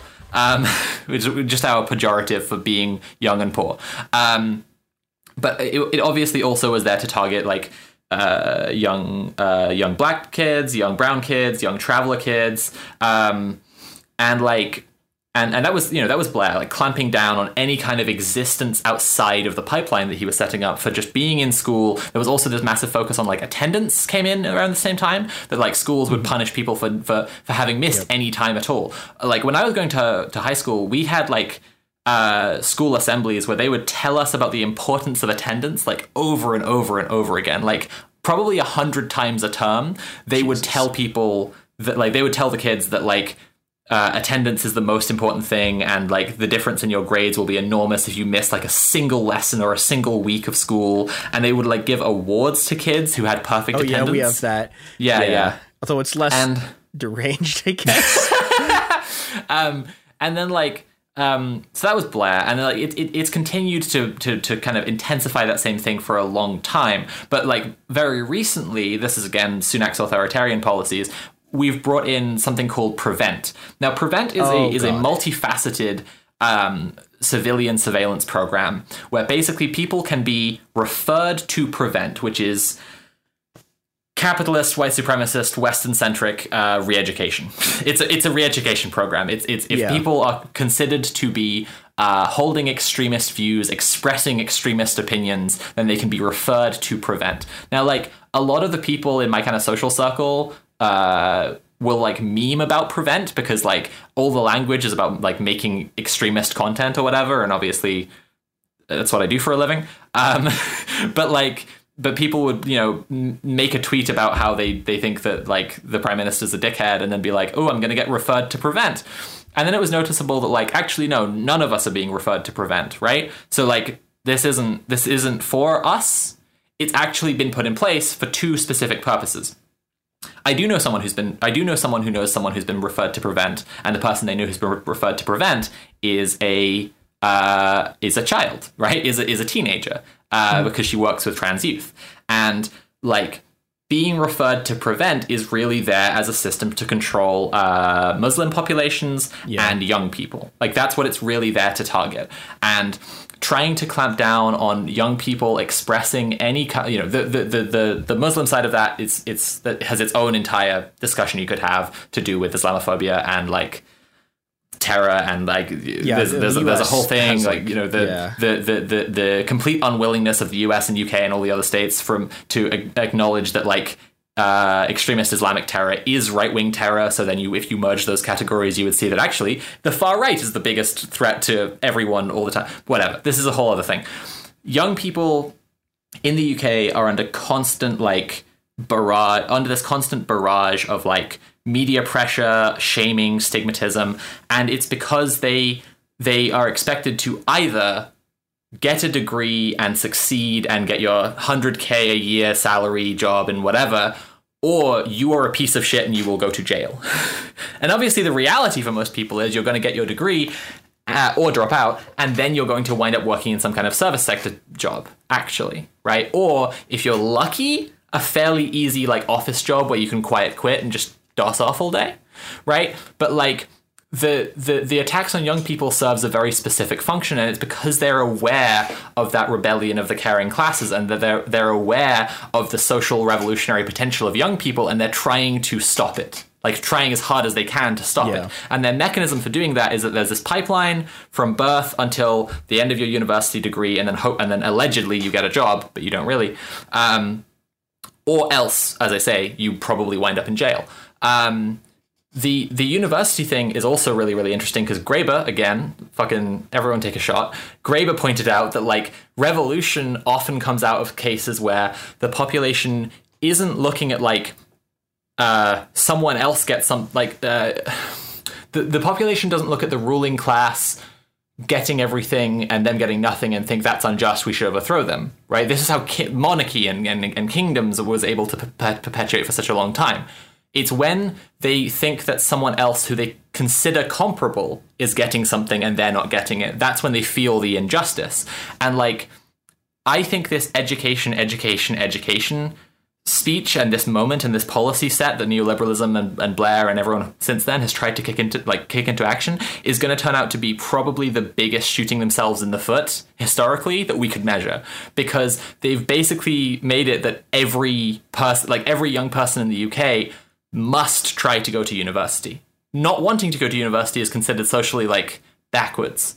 And like then people go to university and then we all find that there are not jobs in the UK for everyone who's gotten a degree because they've basically set up the whole country to be a diploma mill. Like the whole entire country has this pipeline of everyone's going to get a degree and then and then what? Cuz there aren't fucking jobs. And that's going to create that sense that like we are not getting what we deserve.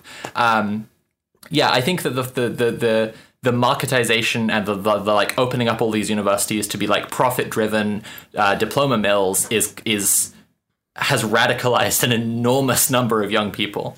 Yeah, which I which I think is really interesting because a lot of Tory policy and like you know like like one one of the, one of the things the Tories did right right after they came to power like right after 2008 was immediately went to war against sort of higher education right? And immediately started to doing these increase in fees. And this is you know this this is what produces the like 2010 like student movement. And, yeah. and it's really interesting to me that like it, it really kind of seems like I don't know if the, for them the cure was worse than the disease because like you know they they they they they survived 2008 right? And there was a real moment where it looked like globally that the ruling class was not going to survive 2008 and that like they were they were all about to come down. And okay so they survived that but like yeah it it really it really feels like they've sort of this is a similar thing that's happened in the US right? Which is like it turns out if if if if you turn an entire class of your population into just like basic like ba- ba- ba- basically basically the debt peons, uh, those people get really really really pissed off. Yeah. it's like, you know, okay, so you don't have a bunch of highly educated people who are very, very, very angry at yep. the people who forced them to take who, out all of these loans. As conservatives like, are always pointing out, have been through university, which is a culture where they're going to be exposed to way more leftist ideas. yeah, I mean, like, like I, I, I, like this is something I, I think about a lot, which is like, I, I think I knew, I knew one openly gay person in high school. Like, there were zero trans people and I got I got to like the, the first time well, I there was at least my, one. Well, you know, look, I, I I I had no idea, and but part of the reason I had no idea, like like the, the the first time I like met someone who was like openly trans was like literally the first time I walked onto campus. Yeah, and like like the, one of the first people I meet was like a trans guy who fucking rips. Yeah, uh, I hope, Same he's, he's having a good day. Yeah, and like like that, like you know, and, and, and I I I I, th- I think there's this tendency in the U.S. particularly, there's this tendency to look at the university and look at like yeah, like obviously, if if if if if you are going to school in the U.S. and also if you're going to school in the UK, you you are going to run into a Marxist professor who tries to break your strikes, right? Like that's a, that that's a thing that's true. Like yeah. there are a bunch of right wingers on campus. Like I went to yeah. the University of Chicago. I have seen my own fucking econ department. Our like, our, our movement of that is largely TERFs. Like our uh, yeah. Kathleen Stock or whoever, if you're familiar, like yep, yep, yeah. Our right wing professors are almost always TERFs. Yeah, but like, but like you know, and, and there's there's this real tendency to sort of like completely disregard the university as like a, a thing that can produce anything remotely leftist, and I and I think that's just wrong like there's there's there like there, there there was a reason a whole bunch of the universities in the US were redesigned after 68 like there there, there yeah. there's there's a reason why like one of the if, if you're doing a military coup in a Latin American country one of the first things you do is roll tanks onto college campuses. Yeah. Because if you yeah, don't totally. roll tanks onto the college campuses those students are going to fight you until like all of them are fucking dead.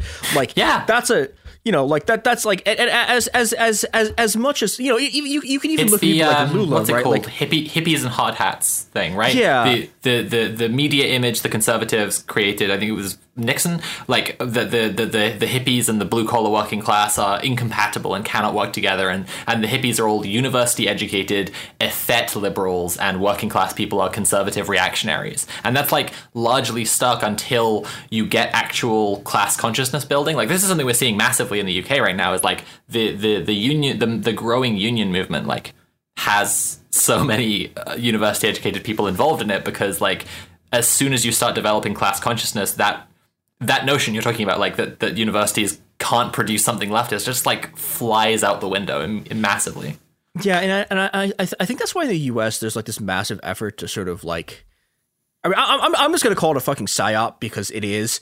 Like, there's this massive psyop to get people to like not think that like being a barista is like a thing that produces value, and it's like I'm going to beat you to death with a copy of Psyop is one. Of, Psyop is one of these this. things. It's like it's like with serial killer, where you where, where if you're like if you're like well, what's the difference between a serial killer and a, a, a, cop who kills a bunch of people? The difference is that the cop will never be found guilty, right? Like once you yeah. start like once you start looking at what what you could call a psyop, you're like, oh, the whole of capitalist media is a psyop. like, yeah, but, but you know, I, I think that the very specific thing here is like, okay, if if if if you look at who is in the UAW right now, hmm. right?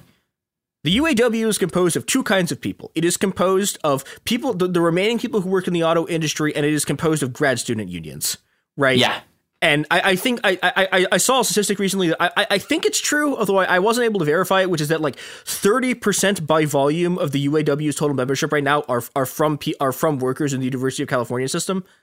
Like the you know the the the the, the, the actual class configuration that that that is happening right now Yeah. is this very weird sort of alliance of industrial workers and then people and then people who've been like people people who are highly educated who've been like kicked into really shitty service jobs and that's a real like and th- that that's the reason I I, I genuinely like I I think the reason you see so much of this sort of like like the the right wing populism around sort of like the productive like working class thing is specifically because this is this is a genuinely very powerful political alliance. Even, even people like Lula, Yeah.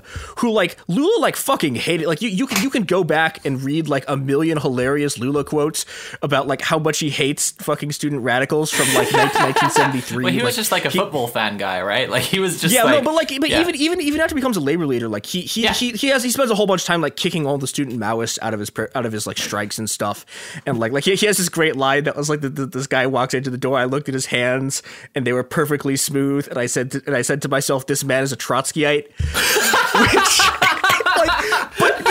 Like, even you know, Lula, who was like, he was Most like of- the like Most like of the anti- organized left around the world, there's the, it's very like other Trotskyites in the room with you right now.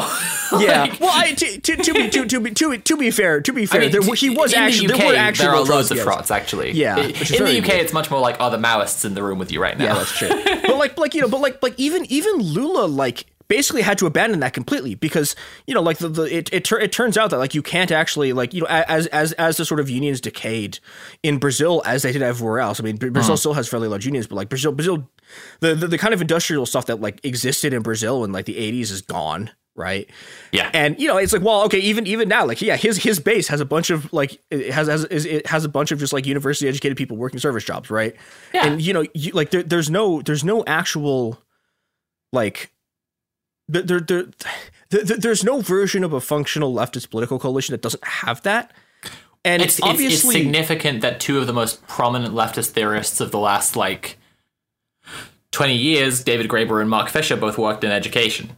yeah, right? Like, and, and, and Fi- like Fisher was pointing out the whole like second shift stuff, kind of like we were talking about before with like reproductive labor, and he was talking about how like exhausted people are because they do their job, and then they, you know, and, and it's not it's it's not just women anymore. Like this this this labor is expected of everyone. Uh, I mean, still disproportionately women and disproportionately women of color, but like you know, he he was telling a story about like his uh, colleagues working in a high school that they that the, the only time they could find to organize or first complain about their working conditions and then organize was like when they went to the pub after work together right Yeah, well, I think it's also like I'm, I'm pretty sure it's is true. Which I know it's true at Graeber, but like the, the like those those were both people from working class families who went into academia, which is a very sort of like I don't know. It's it's a, it's it's a very like I guess potent combination for how how you get people into radical politics. And I th- and I think this is yeah again going back to sort of like Tony Blair shooting himself in the foot, which is like okay, so you you're now you're you're now forcing a bunch of working class people into universities yeah and then saddling them with student debt, and it's like. yeah Huh, I wonder. You will- I, wonder what you will effects get this an will have. understanding of the world around you at the cost of becoming a debt peon which will make your understanding of the world around you a very radical one very quickly yeah, and, and it's like okay, like I like the, the, there there is a certain extent to which millennials get sort of less radical over time. But like if you look at the less radical over time, it's like they go from autonomous to Corbynites. no I, And that's still yes, not great like, if you're, like- yes but like uh, yeah I mean, In- Insofar as it trend happens, of people it's like becoming that, more right? conservative Like- as they age is like largely not affecting millennials and Gen Z. And like, I think that, I mean, one of the most obvious things to point to is the climate crisis, right? Like, Yeah, previous yeah. generations were not growing up being like, the world will not be here when I reach retirement age unless we act. I don't think it's impossible for people to sell out. Like there, there, there are still a limited number of sellout jobs you could take, right? But the problem is there's just there's there's not enough of them in order to like actually buy people off en masse. And like and the other thing particularly was like you know the, the thing that's supposed to make you more conservative is property ownership. And like who the fuck is going to buy a house? Like what? Oh, yeah. What like under under what circumstances? Yeah, like yeah. I I am past the age when my parents bought a house. I am past the age when my grandparents bought a house, and I know like one person who's bought a house my age who's like working for a like a privatized rail company and whose whose partner like works for the police. Like, Oh boy. no one's getting houses. Yeah, I mean, like my, I, I I was I was listening to my friends like who has a house. Like I have a friend who bought a condo. Yeah, But like, but, but that's the thing. Like that that you know, that's that that that was that was another thing that was like they, they got help from their parents, and it's like help from your parents doesn't even get you a fucking house anymore. Like No, that shit, that no, shit gets you a condo. I, I got like I got like a little bit of money uh, after my dad died, and it was enough to partially help for my my my surgery, and then like fight off like uh, rent debt for a few months, and that was all, and it just disappeared. Right? It's Yeah. like yeah. And you know, what I mean, I mean, I think I think like. Like Brit- Brit- Britain's inflation is somehow is worse, way worse than the U.S.'s, which is truly stunning, and makes me like want to cry because oh my Yeah. god, like Yeah, yeah, yeah. It's it's it's something else. It's truly so. Economically, the UK is. I think again, we have to just keep on coming back to the fact that it, it, Britain is just a smokescreen. Like the whole of British society barely barely exists and is just like a collection of reactionary buzzwords, and then like a ton of people who are increasingly angrier and angrier about it. Um, I don't know. I had a really good conversation a little while ago with like an old woman who lives in my like neighborhood. Uh, we met through some like community project stuff, and she just came by while we were like hanging out on the stoop, and um, yeah, we were just talking about Boris Johnson. It was right after Boris Johnson had come in, and she was in like she was basically getting revolution pilled. Like she, like like she was not at all a political person for as long as I'd known her, and then like it was just yet another of the like revolving door like like the, the tory party is currently running the boss rush strategy that they just like keep on swapping out tory prime ministers as fast as they can and like and and and i i said to her like when people realize that by definition no one will ever hold the office who respects what the office is allegedly for, like serves the people or whatever. When people realize that, like, it's not just that, like, coincidentally, all of our prime ministers went to Eton, and all of those, like, when they were in, when they were then in Oxford, they were in like the Bullingdon Boys Club. It's not a coincidence. It's like that's the pipeline. Is how you get there. Like when people realize that, and they realize that no one will ever hold the office of prime minister who is there to to to serve the country they're going to realize that they have to take care of each other instead and we have to build something that, that we have to we have to build society from the ground up and she was like yeah she was like yeah I, I think that's what's literally happening in our community right now Yeah, and I, and I think that's sort of encouraging because, like, I don't know, like, just the absolute wreckage that was Corbynism, of just like the complete shit show of how that entire project Yeah. went.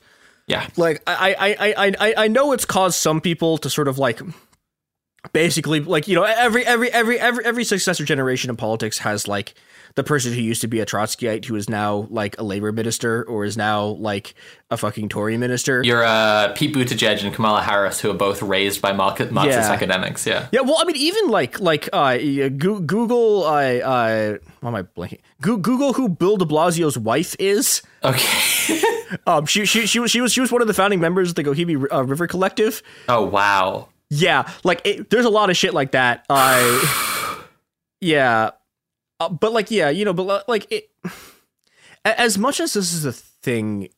I don't know. In in in in in, in insofar as it, it seems like the UK has the potential to be something that's not this, it's it seems like it's going it, it it genuinely seems like it's going to be through labor and it's going to be through sort of street actions and organizing that's that's not taking place inside the Labour Party. And I, No, I'm I think hoping uh, like practically everyone I know who was invested in Corbyn is now like no party could possibly solve the problems of the UK because they watched like a guy. Oh, here's a great movie recommendation: A Very British Coup. If people haven't seen this, and it's, it's pretty obscure, so you probably haven't, but like it's it's just about a guy who is on the side of the working class becoming prime minister, and then how the media like as, like character assassinate him and have him removed from power, and like it's almost beat for beat what happened to Corbyn, and it was made in like the 90s. Um, but like, uh, you know, a guy comes along and floats like very mild social democrat policies. And the entire media class says that he's going to like drag the country back to the 70s. And like, there's, there's, there's like, um, uh, like soldier like there are there are like units in the army doing target practice on pictures of him and like people openly declaring that they will assassinate him if he comes into power and shit like this and it's just like and, and then like people within the party work to sabotage his election the election in 2017 was lost by like 2000 votes you know and then it's pushed out and replaced by the worst imaginable neoliberal top top cop ghoul Keir Starmer um and like that spectacle has radicalized people so hard. Like I don't know. Yeah, I don't think I know anyone who who who who supported Corbyn who now thinks that our problems can be solved without mass uprising or at least like without union power basically like kicking the shit out of the government. I don't I like yeah, I don't really the the UK is we are we are don't vote pilled. I think.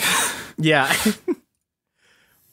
which which I think is yeah I don't know like it it it it it it it, it, it strikes me in my sort of like I don't know my my cursory knowledge of British history that like the most effective sort of British left wing political movements in a long time was the poll tax stuff in the 90s, mm-hmm. which was defeated like into almost entirely by a combination oh, yeah. of street movements and like non party organizing. Yeah. And, you know, I don't know. The, the UK's in a very weird position where it's like, I, I don't know if there's a way it could have been different, but it's like, it, it very much looked like the, like, like the sort of, just like the incredibly furthest right, like, just like absolute most shit parts of British society were going, like, far right parts of British society were going to be in power forever. But then some so, somehow they managed to do the thing that social democratic governments always do, which is like they they they, they managed to produce a series of cl- of like changes in the in, in the UK's class structure such that like they produced an entire like like they, they, they, they, like they, you know, well, I mean, they, they, they, they got their worst nightmare, which is that they actually got into power and got to do all their policies. And it turns out if you actually do all of their policies, the entire world implodes. Yeah. and with, without, without, without, with, without some kind of functional opposition to make sure if they don't literally like yeah. press, press the destroy the economy button, they will Earlier press the destroy today, the economy There was a news article that was like Sunak is going to raise uh, energy bills like 40% in April. And it's yeah, like, which I, is like I shared it just being like they're just daring the working class to overthrow them at this point. Like, yeah, it's, it's not that, but like I've seen the same take. Um, the leftist journalist Owen Jones said a little while, like when Liz Truss was in, he was like, "I'm pretty sure she's actually an undercover Trotskyite trying to initiate revolution by doing the worst policies possible." Like it really feels like that sometimes, but it is just like, as you say, the nightmare of their politics that like they can't, they are just um incapable of conceiving of the harm that they're doing. And speaking of being incapable of conceiving of the harm that they're doing, here's an ad for mm, Raytheon? I don't know, something. So, when I said before about like the generational divide and how reactionary like older people in the UK are, that applies to some of our like our older leftists as well. So there is this like offshoot of the of CPGB, the Communist Party of Great Britain, called CPGB ML, the Communist ah. Party of Great ah. Britain, Marxist Leninist. Oh boy. They are fascinating. So basically so basically there was uh, let me just let me just let me just refresh my memory. But like there was um there was a split from the uh, from from CPGB uh, a couple decades ago, I think, uh, where people were just like the where where basically it was it was to do with the politics of like supporting North Korea and like there were some Maoists involved and shit like this. Um, there are some people who involved who have done some like wild stuff in leftist terms. Like there there, there was someone who uh, was involved with the Spanish Civil War and then like moved to China and took like positions in Mao's government during the Cultural Revolution. Like, oh boy, who is like now I think the honorary president of CPGBML. That's um, Isabel Crook. But basically, what happened was. Um, when the C- when CPGB kind of split apart in the 60s, one of the splinter groups was called the Revolutionary Marxist Leninist League and then oh. and then that immediately splintered as well and they and then they had a, a, thing called the Association of Communist Workers, and that was founded Christ. by Harpal Brar. Now this is so bear in mind the Brars for a second, B R A R, because this is really interesting. Um, so basically, Harpal Brar, um, yeah, he's he's old as dirt now. He's still kicking around. He does some like um uh like VOD chats with like uh, everyone's favorite real gen- gen- definitely real communist Caleb Maupin. Um and the Brars because of their role in this like splinter group and then the founding of CPGBML, that it's kind of like a dynastic family of communists. Like, so Harpal boy. Brar is the father of Jyoti Brar, who's like a notorious TERF communist, and and like she isn't officially uh, in charge of CPG BML, but like apparently nothing nothing is allowed that goes against her. So it's like they've they've actually put a dynasty in in, in place. Oh boy. Yeah. Um, but as I say, that's all that's all part of the fact that like the um the, the the older people in the UK are just like shockingly reactionary. Um, it's good stuff. It's good stuff. Like they're trying to do like uh, working class organizing around how much they hate trans people. it's really good. Oh. yeah, I mean that that's the one thing I'll say about the US, which is that like like we don't have as many like there are lib TERFs, but like the lib TERFs don't really sort of like like they're they're they're, they're kind of walled off from like TERFism is a very. British thing. I don't like I yeah like I've seen like, Americans we- worry about it a lot. I don't think it's going to take off with you guys because we have a politics of British exceptionalism, which is directly contrasted to U.S. politics. Like it's very similar to like how can- like Canadian liberals work, where like everything, every place where we can be progressive, we try to pride ourselves on not being as bad as the U.S. And Yeah. so like the the the specter of the GOP not only like does not only do TERFs literally receive money from far right evangelical Christian groups Yep. uh, from the US, but like the fact that the GP the the GOP is there gives like supposed feminists in the UK this cover to pretend they're still progressives because like this they support abortion until a candidate comes along who hates trans people. Uh, who also wants Yep. to you know uh, to to make abortion illegal. Um, I don't think that.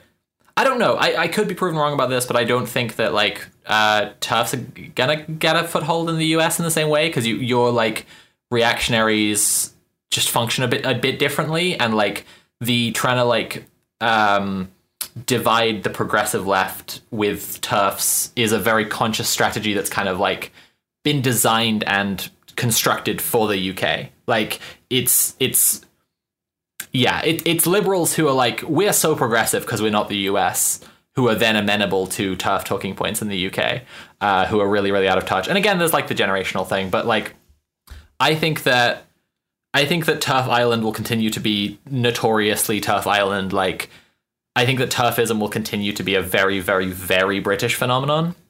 Um, I have seen what you're talking about with like SWERFs in the US because like Yeah, I mean, I will say like the, the other country I think is particularly really bad with this is Mexico has an enormous TERF problem, like in ways that are Yeah. incredibly dangerous for. Yeah, we I've seen talked about this on this podcast, but Mhm. yeah, it's very bleak. Um, yeah, I don't know. The U.S. Yeah, the U.S. The danger is mostly from the far right and also from people like who who are like libs, but who are like really like like I don't know, like New York Times collaborator types. Yeah. Yeah, yeah, yeah. I mean, it's the same thing here. Uh, we have like um, I don't know if you know the comedian Rob Delaney. Um, he's American, Yeah. but he moved to the UK, and he's been you know fighting for a long time alongside like union movements. I don't, I think he's mo- like mostly a liberal. Like he calls himself a socialist, but I don't think he's. I don't think he would call himself a communist or anything like this. Um, but like he said that when he moved to the UK, he was like, you're always uh, pointing to American media by being like, look how bad Fox News is, but truly every outlet of the UK media is Oh, Fox yeah. News. like, yeah. Yeah, the UK media is like somehow more fucked than the American media, which is really Well, they- amazing. that has to do with that like that that that that ties in really strongly with our um with our tradition of uh I was going to say lovable public nonsense again. No, that's not it. Other bad thing, other evil thing. Tony Blair, there it is. Um, yeah. Tony Blair was so close with Rupert Murdoch that he literally fucked Rupert Murdoch's wife. He's literally like he's the Christ. godfather of Rupert Murdoch's kids, or the other way around. I can't remember. Christ. Like he is he is like that with Rupert Murdoch. There's a famous picture of like Blair reading the Sun and uh, fuck the Sun, um, reading the Sun newspaper and like the the headline is like "We love Blair" or whatever. Um, side sidebar briefly, my uncle died in the Hillsborough disaster. If people aren't familiar with that, Jesus I won't explain the whole thing. But like the the, the passion with which I want the the Sun newspaper destroyed in the most literal sense possible. Yeah. fucking come and arrest me. I will I will stand up in court and say. this is on behalf of my goddamn family. Uh, I am allowed to have this opinion. um, but like, but like the the the way that like New Labour was able to tie it all together as this like the progressive newspapers and the reactionary newspapers, it's all working for the ruling class, and then like neoliberalism you know benefits them enormously so like we have Yep. where before we had the the kind of faintest illusion of there being like a left-wing media and a right-wing media now it's like there's the ruling class media and then there are like tiny tiny tiny independent leftist media sources right there's like Yeah. youtubers like me there's like novara media there's owen jones fucking libs, by the there way. are, yeah, there are like there are like, like- Trotskyites like making Yeah. newspapers to fund their like well, mostly to fund making more newspapers to be honest. But like you know, um, you know, and and they're they're just t- these tiny little crumbs, and the rest of the media is just fucking dog shit to the point where like it's actually quite funny like it's gotten to the point where they're complacent because they're so not used to dealing with anything that represents the working class that they like they recently had Mick Lynch the head of the RMT union on a bunch of different like UK talk shows where they were they were expecting to be able to like gotcha him with with the most transparent bullshit. Um, Yeah. Richard Madeley said to him like. What about the spirit of Christmas? Your strikes Oh, are affecting people's that, ability yeah. to go home and see their family. And he was like, "What about workers getting paid better, dickhead?" And it was just like it was just like game over immediately. Yeah. Like they are so not used to talking to anyone who cares about the working class that when someone like it just not even an especially radical, just like a union leader comes on to their show. He, he just owns them. Like he just butters their goddamn biscuits. Like it's it's amazing. Yeah, we, we we had this with the rail strike where like like I remember oh, was it Business Insider? It was it was one one of the business press guys had had someone they, they were like they were talking to like a rail worker.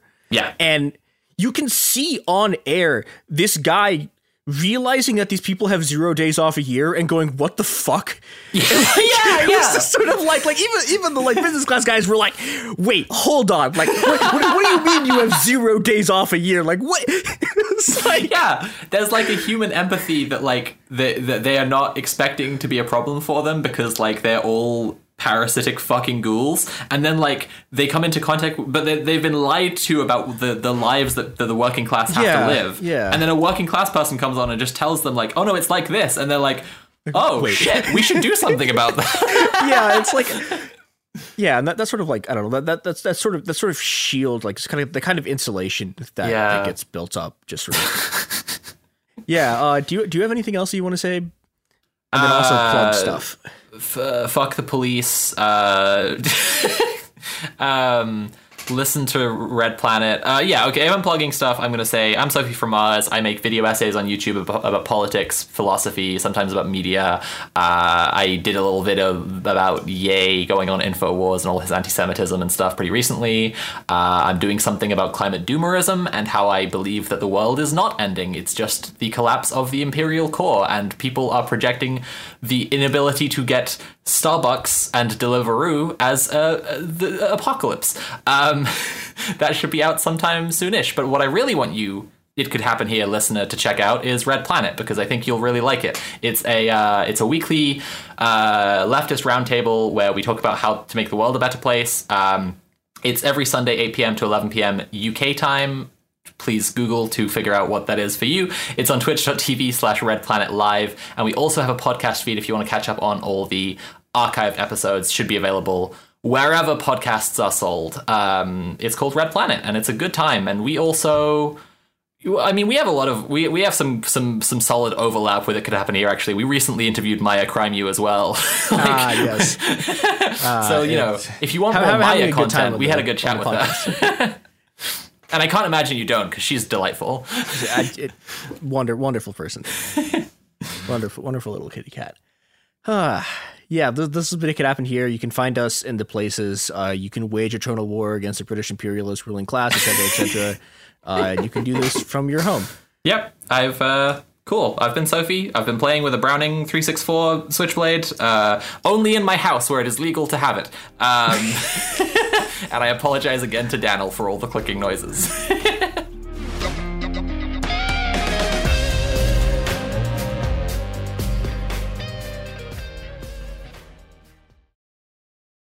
Danielle Moody here, host of the Woke AF Daily podcast. We've been with iHeart's Outspoken Network for a year, and what a year it has been. Every weekday, I navigate our rapidly changing world alongside our series of fabulous expert guests. As we head deeper into 2024 and yet another life changing election cycle, Woke AF Daily is here to keep you sane and woke. Woke not just to the latest headlines, but also to the collective power we all have. Woke to the need to build community with those around us. Woke to how to avoid burnout, and woke to the ways we can all find joy in the madness. Make Woke AF Daily with Danielle Moody your podcast destination for 2024 election news and analysis. And tune in to hear the ways I am working to stay grounded amidst it all. Listen to Woke AF Daily Season 5 on the iHeartRadio app, Apple Podcasts, or wherever you get your podcasts.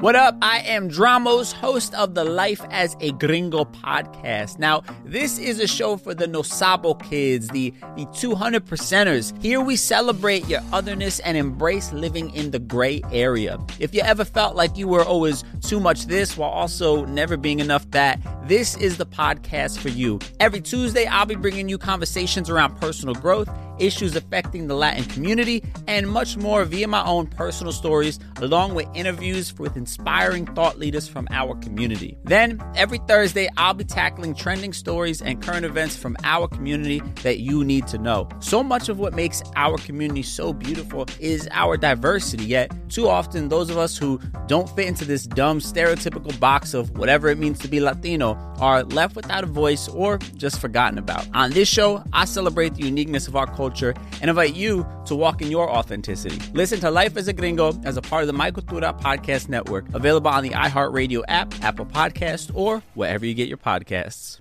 Oh, hi, I'm Rachel Zoe, and I'm back for another season of my podcast, Climbing in Heels. You might know me from the Rachel Zoe Project, or perhaps from my work as a celebrity stylist. And guess what? I'm still just as fully obsessed with all things fashion, beauty, and business. My podcast, Climbing in Heels, is all about celebrating the stories of extraordinary women, and this season, we're taking things up a notch. I'll be talking to some incredible women across so many industries, from models and beauty industry stars to doctors, entrepreneurs, and TV personalities. Climbing in Heels is here to bring you a weekly dose of glamour, inspiration, and fun. Every week, listeners will be able to ask me any questions. I'm answering it all. My life is absolutely crazy with so much going on, and I'm so beyond excited to bring you along for the ride. Whether we're talking red carpet looks, current trends, or products I'm obsessed with, I'm here to be your fashion fairy godmother. Listen to Climbing in Heels every Friday on the iHeartRadio app, Apple Podcasts, or wherever you get your podcasts.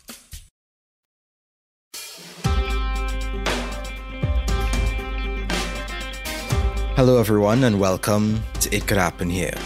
Uh, once again, hosted by myself, Andrew, uh, along with the rest of the crew. Uh, Mia. And James. All right. And today, I want to take a minute to talk about Ubuntu and not the Linux software, but the African philosophy. Ubuntu is a philosophical concept, for those who don't know, derived from some of the diverse and dispersed indigenous traditions of the roughly 360 million Bantu speaking peoples of Africa. Bantu, coming from the Zulu word for people, is a language family spoken by approximately 400 distinct ethnic groups and split into approximately 440 and 680 distinct languages slash dialects, born as a result of the Great Bantu migrations that occurred in two major waves about 3,000 and 2,000 years ago across Central, East, and South Africa.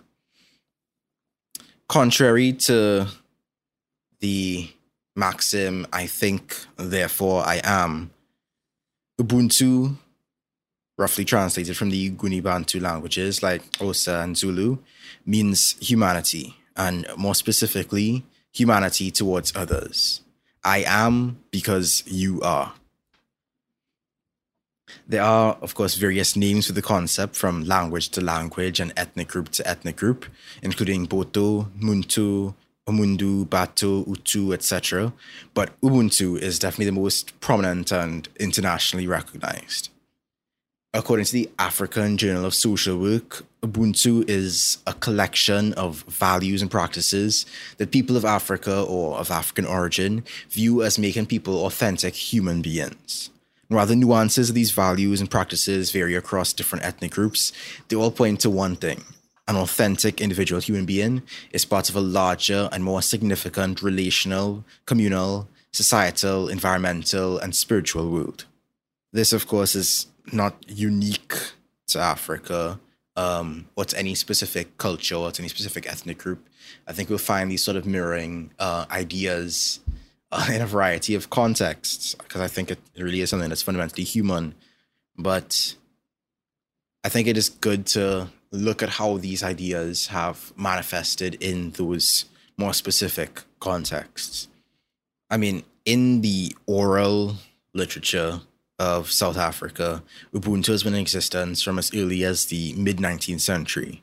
Uh, the reported translations for the term have covered the field of human nature, humanness, humanity, virtue, goodness, and kindness, and so it's meant to be a sort of a parallel to the abstract idea of humanity.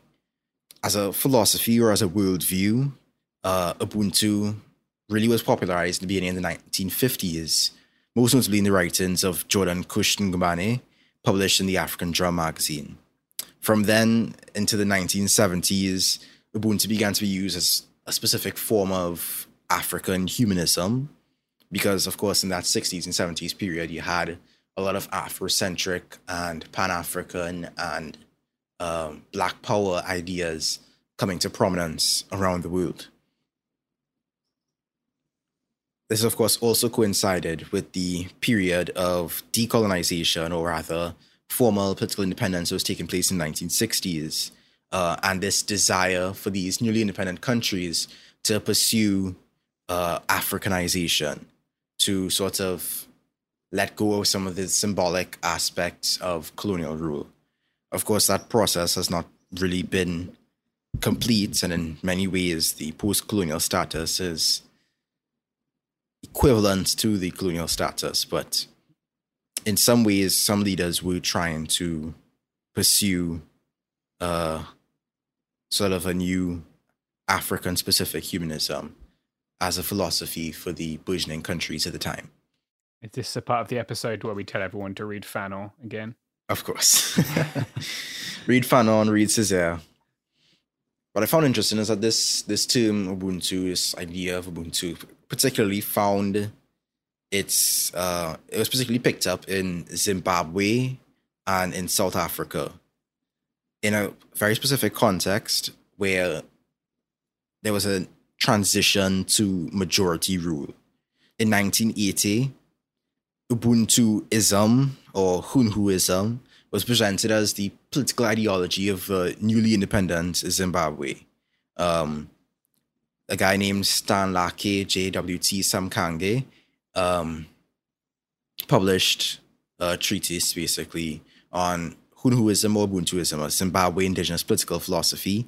And he was basically trying to outline what the three major maxims that shape this philosophy should be. Uh, of course, I would note that his interpretation, being a statesman, was notably hierarchical.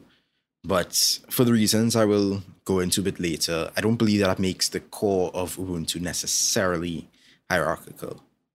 Uh, but the three maxims that he had in mind for Ubuntuism or Hunhuism was that to be human is to affirm one's humanity by recognizing humanity of others, and on that basis, establishing respectful human relations with them.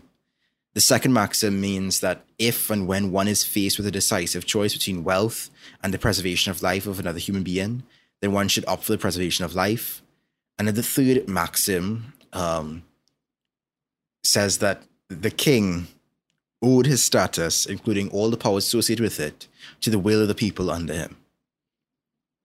As I think that's where you get most prominently the sense of um, hierarchy that would pervade certain interpretations of Ubuntu. This idea of a sort of a benevolent rulership, uh, that these benevolent statesmen and kings and well, prime ministers or presidents that they would uh, they would just exercise in the will of the people. And of course, this is a mythology that is interpreted and reinterpreted across various different regimes.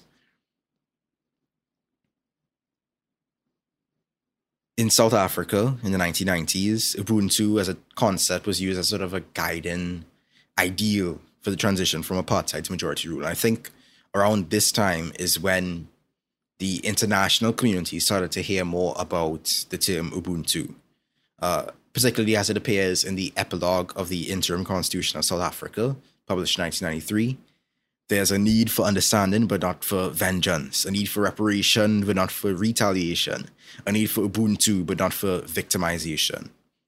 End quote. Of course, as we see in South Africa today, that didn't play out very well. The understanding has not uh, reached that point, reparations has not fully been achieved, um, and there's a, I would say, a distinct lack of Ubuntu. Yeah, they kind of brought in Bank of America instead, which didn't go great. Uh, yeah, they do. It's very um, it's very big. Uh, or it, it, in Kenya, Rwanda, it's Ubuntu, I think. Um, but like it, you'll see the phrase or that that word a lot around Rwanda, and like if you go to the Kigali Genocide Memorial Museum, you'll see it a lot there. Um, Right. and, like that is a country that has uh, with some authoritarian issues, like ha- has put aside the differences which had previously uh, allowed the genocide to happen. I guess. I think that's fair to say. Yes, yes. That's what the um, Tutsi and the Hutu, yeah, yeah and the yeah. Twa who often get missed out. Um, they're, they're, yeah, but uh, they yeah Real that it- tragedy. yeah, terrible, terrible thing. If, if people ever go to Rwanda, I would highly recommend going to Rwanda. Like the Kigali Genocide Memorial Museum is an important thing to. It's a very, very well curated museum of yeah, like you said, a terrible, terrible thing that happened. in South Africa, um, the transition to democracy and Nelson Mandela's presidency 1994, um, like I said, really brought the term to more well-known outside use. Um, and one of the people who was a main main proponent of that was Desmond Tutu, who was the chairman of the South African Truth and Reconciliation Commission, and also um, a preacher he sort of uh, advocated uh, an Ubuntu theology that was really formative in the development of the Truth and Reconciliation Commission. Um, he sort of moved the idea of Ubuntu from simply an African philosophy based on African values of community and kinship to Christian values and identity with the Creator God. Um, it was a sort of a strategy in an attempt to recover from the pains and brokenness of apartheid. Um, you know, anchoring Ubuntu into these into the Christian ideals of forgiveness and reconciliation as gifts from God for peaceful communal coexistence. Um, and uh, I'm hopefully not being too offensive when I say this. Um, to me, that's a quintessential example of how Christian pacification hampers decolonization efforts. Because I've seen often that that Christian notion of forgiveness and reconciliation turns the blame onto the victims for not forgiving and expects little to nothing from the offender except maybe an apology. Often it's not even any restitution or reparations. And so, for all the talk of Ubuntu, uh, theological Ubuntu and otherwise, um, situation in South Africa is still very much whack. And I think that that idea that oh well, this is is in the past, it's over, get over it, kind of thing, is problematic, and it's something that needs to be resolved. I think sort of decolonization is going to take place. Right. So, putting aside the theological applications, the somewhat problematic theological applications, the Ubuntu worldview is echoed in some senses worldwide. You know, social ecology, buen vivir, mutual aid, all these concepts point to our interconnectedness as people uh, and really point to the interconnectedness that we have as people that our systems are most certainly not built to support. We see that we see that in capitalism. You know, capitalism doesn't embrace the interconnectedness of all people. It places us in opposition with one another. It atomizes us. It individualizes us. It alienates us from people, uh, from ourselves and from others. So we must compete and stuff for the sake of survival. Um, alienation, of course, in a capitalist context, referring to our separation of our abilities from ourselves, making us into mere tools for the use and benefit of our bosses. And, you know, the workplace is definitely not something that we have as that is based on mutual aid or Ubuntu, you know? Rather than working together, working harmoniously, having access to means of production, uh, and sharing in it equally, um, place in situation of, of feud, of competition, of struggling constantly, uh, and being squeezed and wrung out for whatever uh, our bosses can get from us.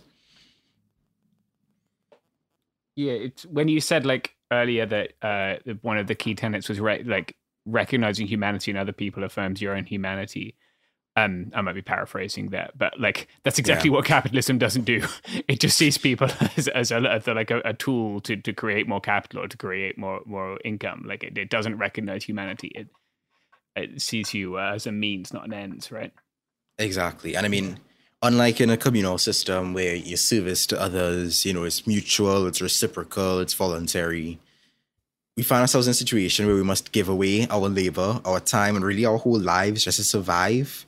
But that giving is not done uh, out of the goodness of our hearts or or as part of a system, a, a, a sort of a network of support, a safety net, uh, or anything. It's just clawing towards survival, you know, disconnected from the well being of the whole. Yeah, very much so.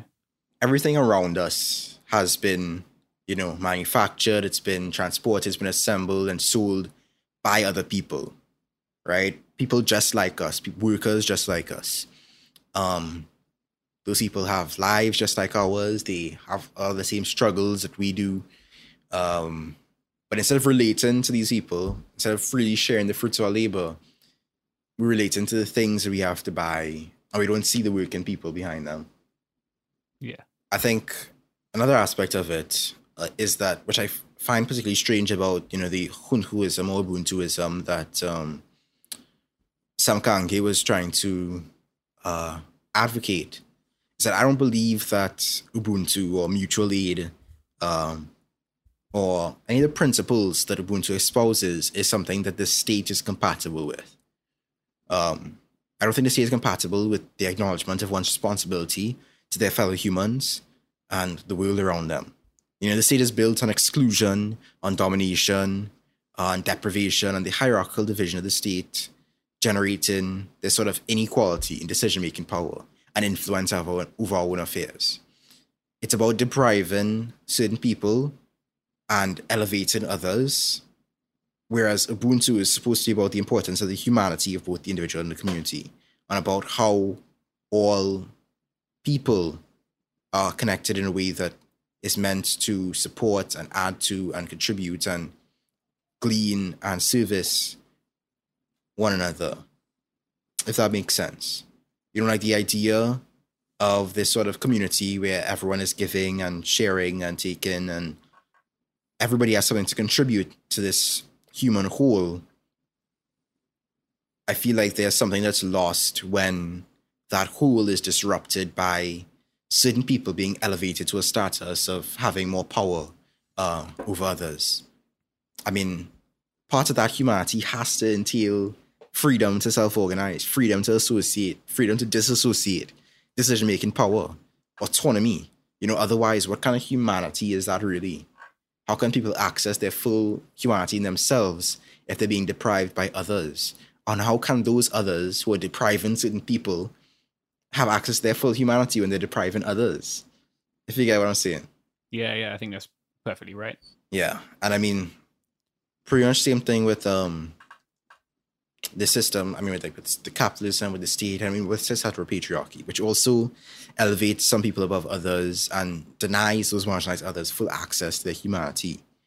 Um, all of us are restricted in some ways from understanding ourselves, uh, in ourselves and through others, by the ideology and system of patriarchy.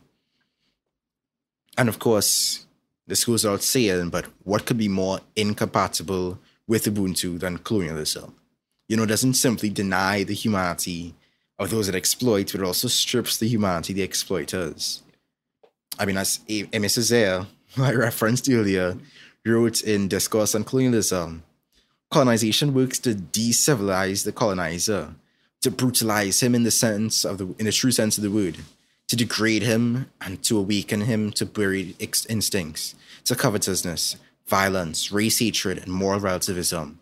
And we must show that each time a head is cut off or an eye put out in Vietnam and in France, they accept the fact each time a little girl is assaulted and in France they accept the fact each time a Madagascan is tortured and in France they accept the fact civilization acquires another dead weight a universal regression takes place. A gangrene sets in.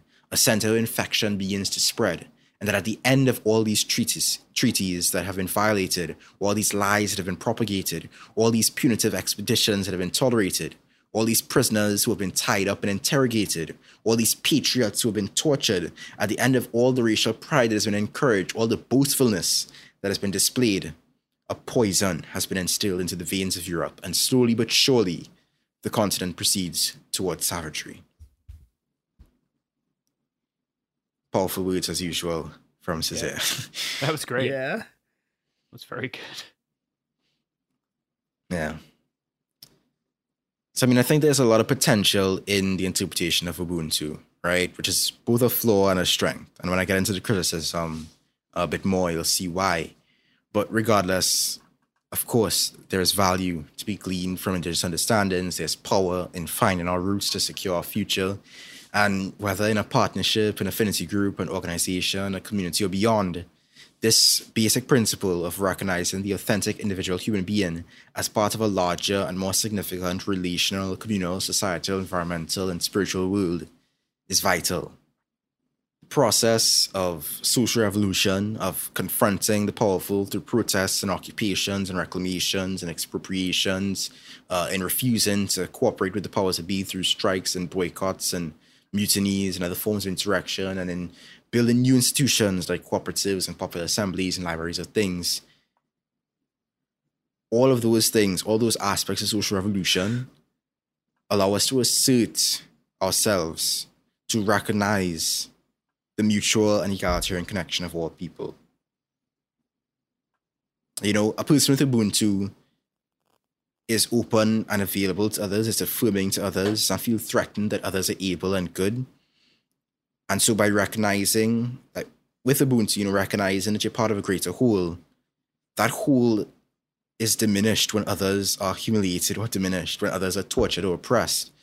Uh, and so someone with Ubuntu, someone who recognizes the interconnectedness of all humanity, is someone who has to be engaged in some form of social revolution who has to be engaged in trying to free people, help people free themselves so that they can engage in their own humanity and so add to your own humanity in turn. And when it comes to the commons, common ownership, you know, the reversal, of the enclosure movement, socialization, whatever you want to call it, um, that is also something that ultimately is about the bonds between people, uh, about the distribution of the means of production and of the fruits of all of our labor so that all can enjoy, so that all can have a vested interest in our collective prosperity. When it comes to, you know, community work, you know, Ubuntu is about this idea that we can work together, you know, in growing our food and distributing when we need. Um, this idea that being a mother or being a father, being a parent, is not just about being that to your own biological children, but rather in recognizing that we are all connected in that way. it's it's like a it's like an understanding that there should not be this idea of orphans, right? This idea that we're all meant to look out for each other, that no person is meant to be cut off from the sort of care um, that is necessary for growing to a fully realized person. I mean, even in the realm of education, you see potential applications of Ubuntu in recognizing that everyone has different skills and strengths, that people are not isolated, and that through mutual support they can help each other to complete themselves. As Audrey Tang argues. I mean, I think there needs to be an education that recognizes uh, the importance of community, societal, and environmental well being. Uh, one that emphasizes the connection between all those things. One that involves interaction, participation, um, recognition, respect, and inclusion as core tenants of the learning process.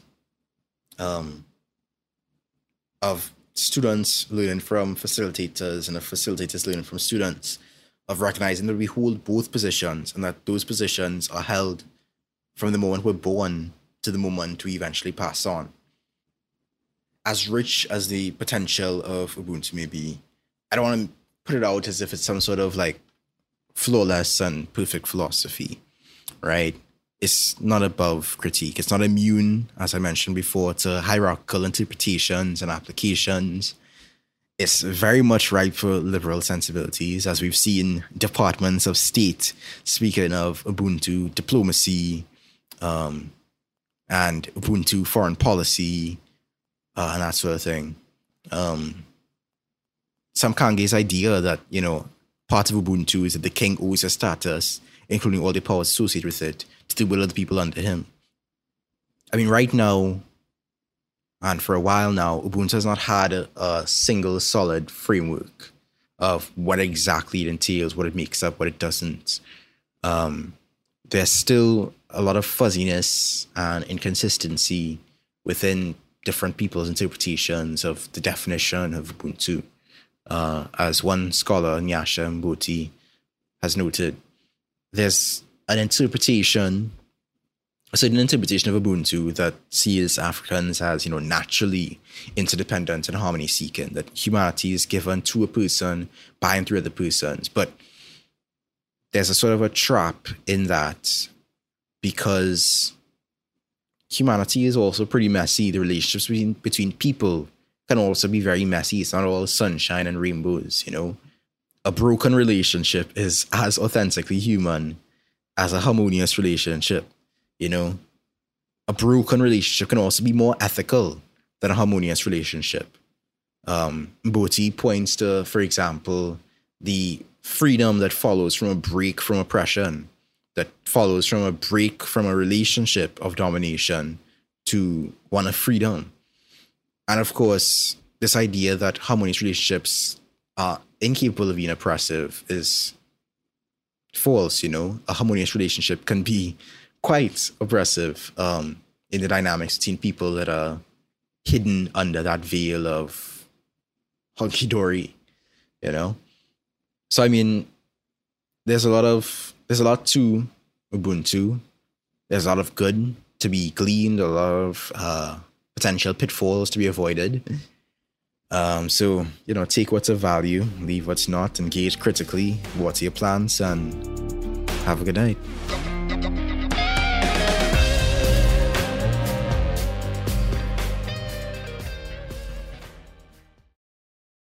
Danielle Moody here, host of the Woke AF Daily podcast. We've been with iHeart's Outspoken Network for a year, and what a year it has been. Every weekday, I navigate our rapidly changing world alongside our series of fabulous expert guests. As we head deeper into 2024 and yet another life changing election cycle, Woke AF Daily is here to keep you sane and woke. Woke not just to the latest headlines, but also to the collective power we all have. Woke to the need to build community with those around us. Woke to how to avoid burnout, and woke to the ways we can all find joy in the madness. Make Woke AF Daily with Danielle Moody your podcast destination for 2024 election news and analysis. And tune in to hear the ways I am working to stay grounded amidst it all. Listen to Woke AF Daily Season 5 on the iHeartRadio app, Apple Podcasts, or wherever you get your podcasts.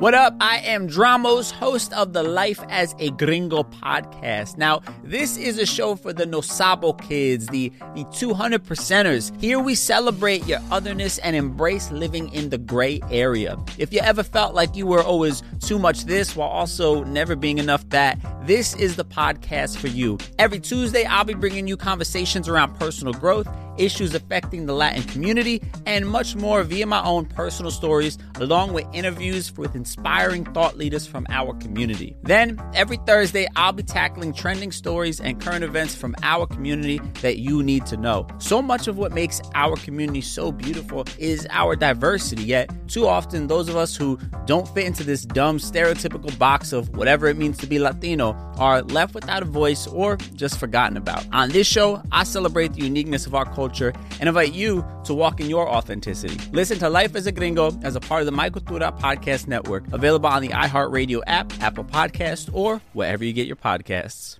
Oh, hi, I'm Rachel Zoe, and I'm back for another season of my podcast, Climbing in Heels. You might know me from the Rachel Zoe Project, or perhaps from my work as a celebrity stylist. And guess what? I'm still just as fully obsessed with all things fashion, beauty, and business. My podcast, Climbing in Heels, is all about celebrating the stories of extraordinary women, and this season, we're taking things up a notch. I'll be talking to some incredible women across so many industries, from models and beauty industry stars to doctors, entrepreneurs, and TV personalities. Climbing in Heels is here to bring you a weekly dose of glamour, inspiration, and fun. Every week, listeners will be able to ask me any questions. I'm answering it all. My life is absolutely crazy with so much going on, and I'm so beyond excited to bring you along for the ride. Whether we're talking red carpet looks, current trends, or products I'm obsessed with, I'm here to be your fashion fairy godmother. Listen to Climbing in Heels every Friday on the iHeartRadio app, Apple Podcasts, or wherever you get your podcasts.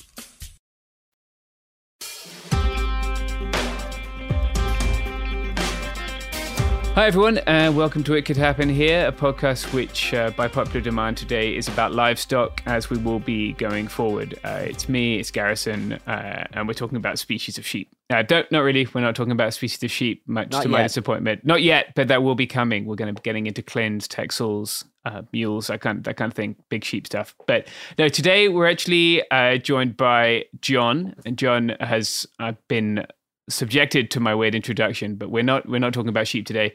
We're talking about active transport infrastructure and we're talking about how cities tend to build that in certain communities and not in others. So welcome to the show, John. Yeah, thanks for having me. I, I- I'll say that my my partner would have been overjoyed if the podcast was actually about species of sheep. So uh, she's tired of hearing me talk about bikes, I'm sure. So, but here we are. Um, yeah, thanks for having me. Uh, I'm John Stehlin. I'm a assistant professor at uh, University of North Carolina at Greensboro. Great. Yeah. Um, so I think to start off with, if if you could kind of outline uh, what sort of like I guess I guess people might not be familiar at all with bike infrastructure. Certainly, um, if they live in some parts of the US or like more rural areas, um, sort of what it looks like and what cities have been doing in the last few years building bike infrastructure, and then how that relates to the, I guess, the income disparities within cities. Yeah, I mean that's a that's a big question. Uh, something that I tackled in my book, um, which came out in 2019. But then I haven't I haven't kept up with it quite as much. I've been trying to start working working on other projects, but you know I keep I keep tabs on things a little bit. Um, I mean, basically, if we're talking about the the standard rundown of infrastructure, the the I would say the most common thing that people think about, and probably the most common thing that's built in part because it's quite cheap, uh, especially over the say the last twenty years, is the the bike lane. Uh, you know, a bike lane is usually about three to five feet wide, uh, and it's in it's to the far right of the roadway if you're in the United States, or you know if you're driving on the right. Um, tends to be where glass collects. Tends to be where car doors are.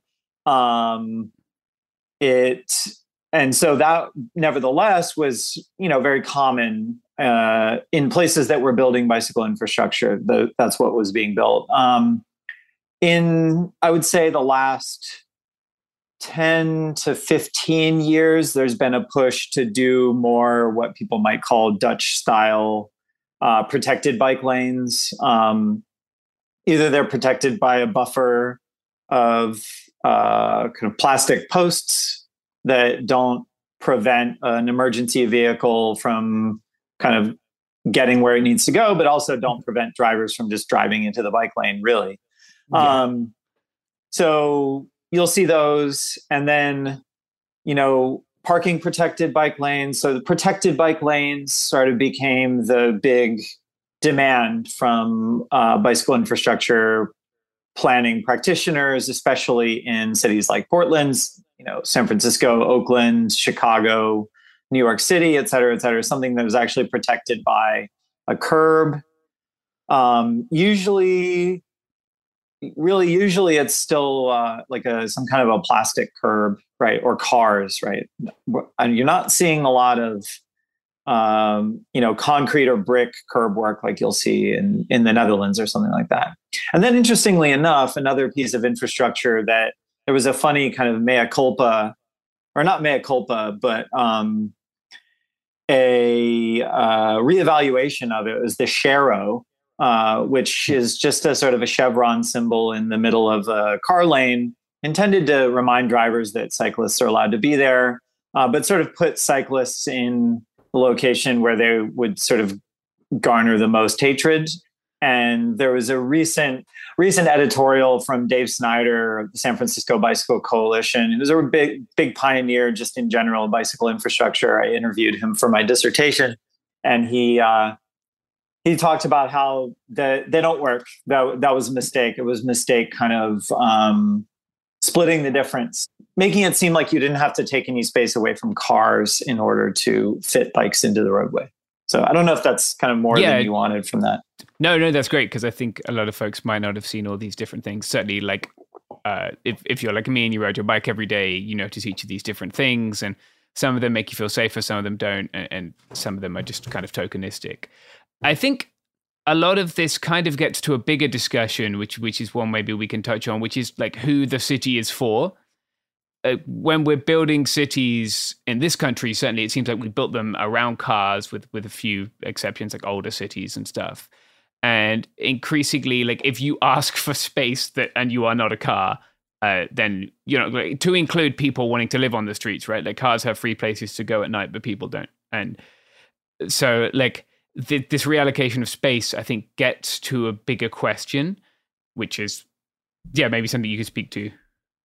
Yeah. So, I mean, the question of, I think you could think of who, both in terms of the mode of transport, right? It's very car dominant uh, society, right? Um, mm-hmm.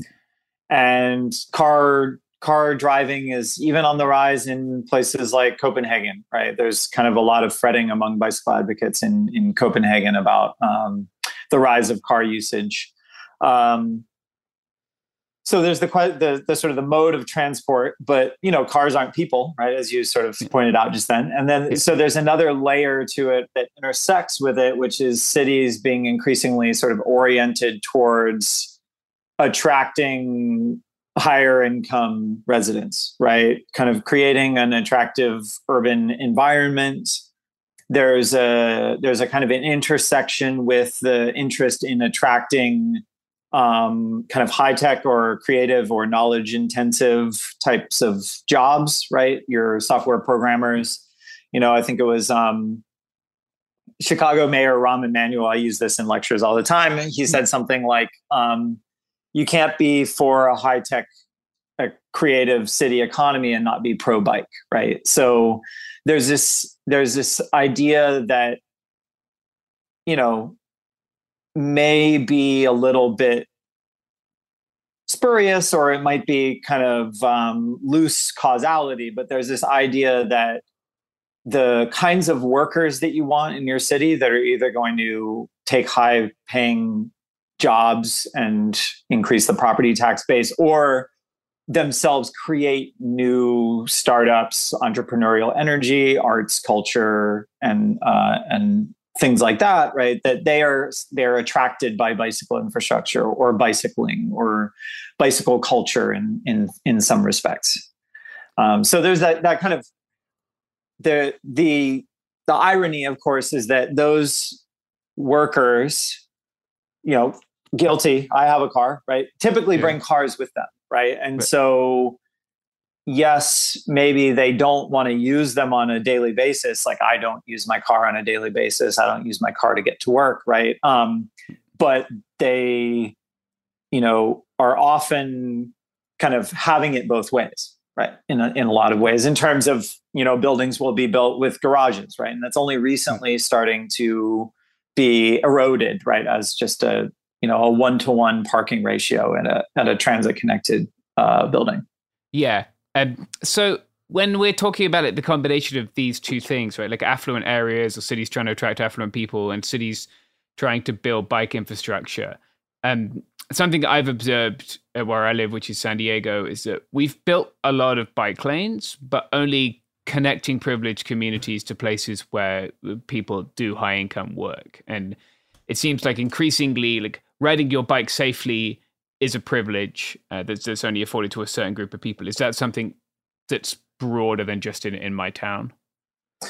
I'd say so. I mean, I think you see this in um, in where I did a lot of my research, the San Francisco Bay Area. I also did research in in Philadelphia and and Detroit and Austin as well. That's not in the book, but yeah, that's it's common. And there's a few different. There's kind of a there's a degree of uh, cumulative causality, as we would say in economic geography, right? You have it, going back to say the 1990s, you had bicycle advocates primarily uh, recreational, primarily middle class, yeah. largely white recreational cyclists, or and you start to see um, participants in bicycle advocacy organizations also being kind of bicycle commuters.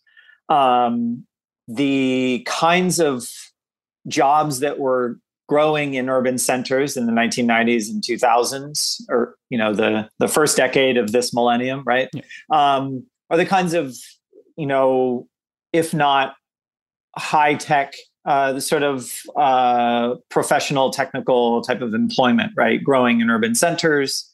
Um, and there's relatively affordable housing in gentrifying neighborhoods that makes it feasible and and desirable actually that you could you could um, you know find a fairly affordable house and be able to bike to work right two to three miles right rather than the commute in from the suburbs or the commute out from the urban center to jobs at the suburbs right, right. Um, so the I think that you get a lot of the initial energy around the bicycle movement. If you look at critical mass, if you look at the San Francisco Bicycle Coalition in its early days, again, these are the things I'm, I'm familiar with.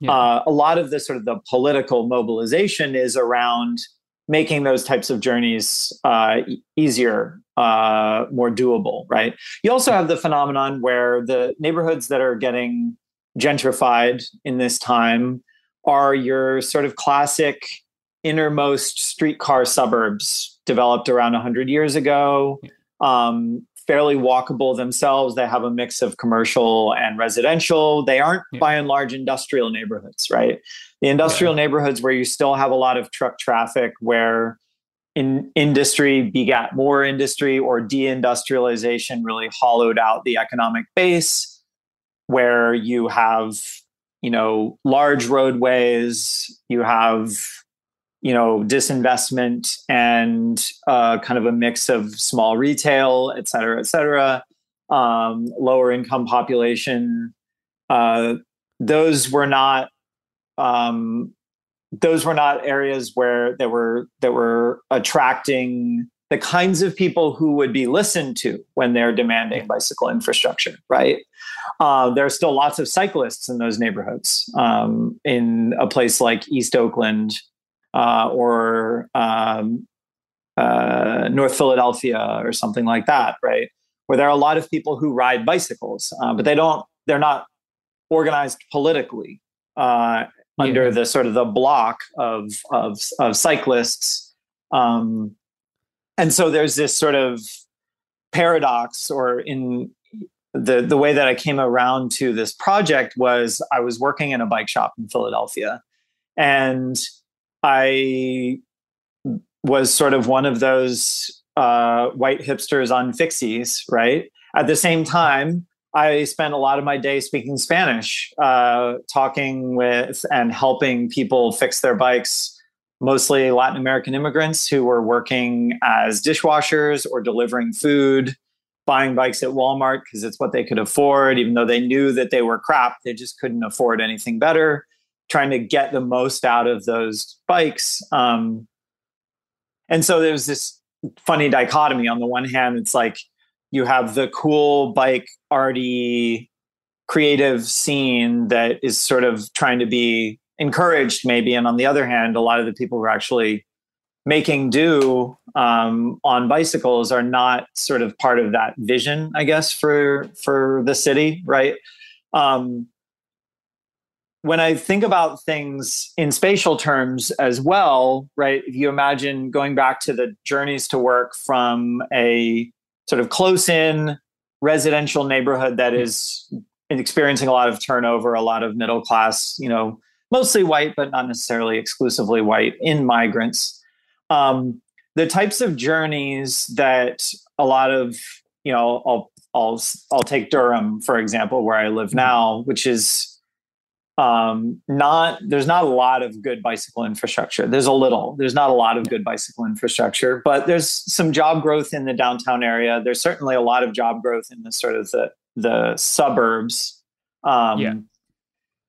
But in terms of the kinds of jobs that um, you know, like working class jobs that are being created at Amazon fulfillment centers, those are at the urban periphery, right? They're not places that even in a kind of a, a gentrifying neighborhood, even if bicycle infrastructure were created, the sort of the directionality of the the feasible commute kind of runs against uh, the feasible bicycle commute sort of runs against the very kind of spread out and scattered um, commutes in the sort of retail, wholesale, warehousing, manufacturing, et cetera, et cetera, the the sectors that are experiencing job sprawl rather than a sort of a concentrated um, concentrated job growth in in the sort of the urban center, right? So that's another aspect to it as well.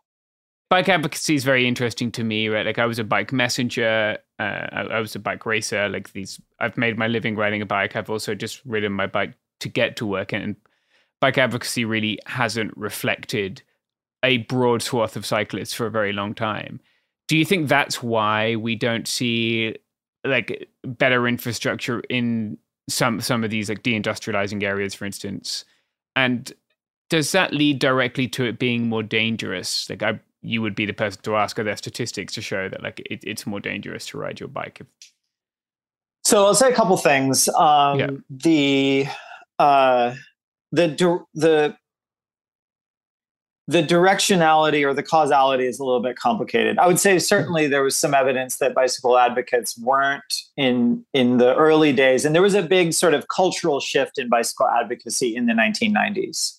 Prior to the 1990s, you have a lot of cyclists who are actually opposed to bicycle infrastructure.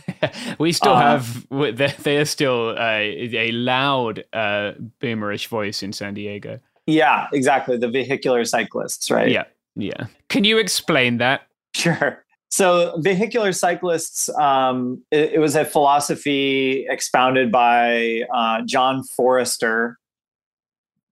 I might have his book right here. yeah Uh, in the book, and it's not here, in, in the book Effective Cycling, um, where it was the idea was that cyclists should be riding like cars, right? Which means riding fast, center of the lane, um, behaving exactly like a car. Uh, and they were very opposed to any infrastructure that would sort of cre- be created, especially for bicyclists, on the basis, uh, which there was maybe some slight truth to this that that cyclists would be banned from roads that didn't have dedicated bicycle infrastructure. Okay. There's a little bit of concern that was there. There was I th- I think I remember reading about a little bit of actual talk among legislators and planners that bicyclists would be kept off of main roads. And I think to their to their credit,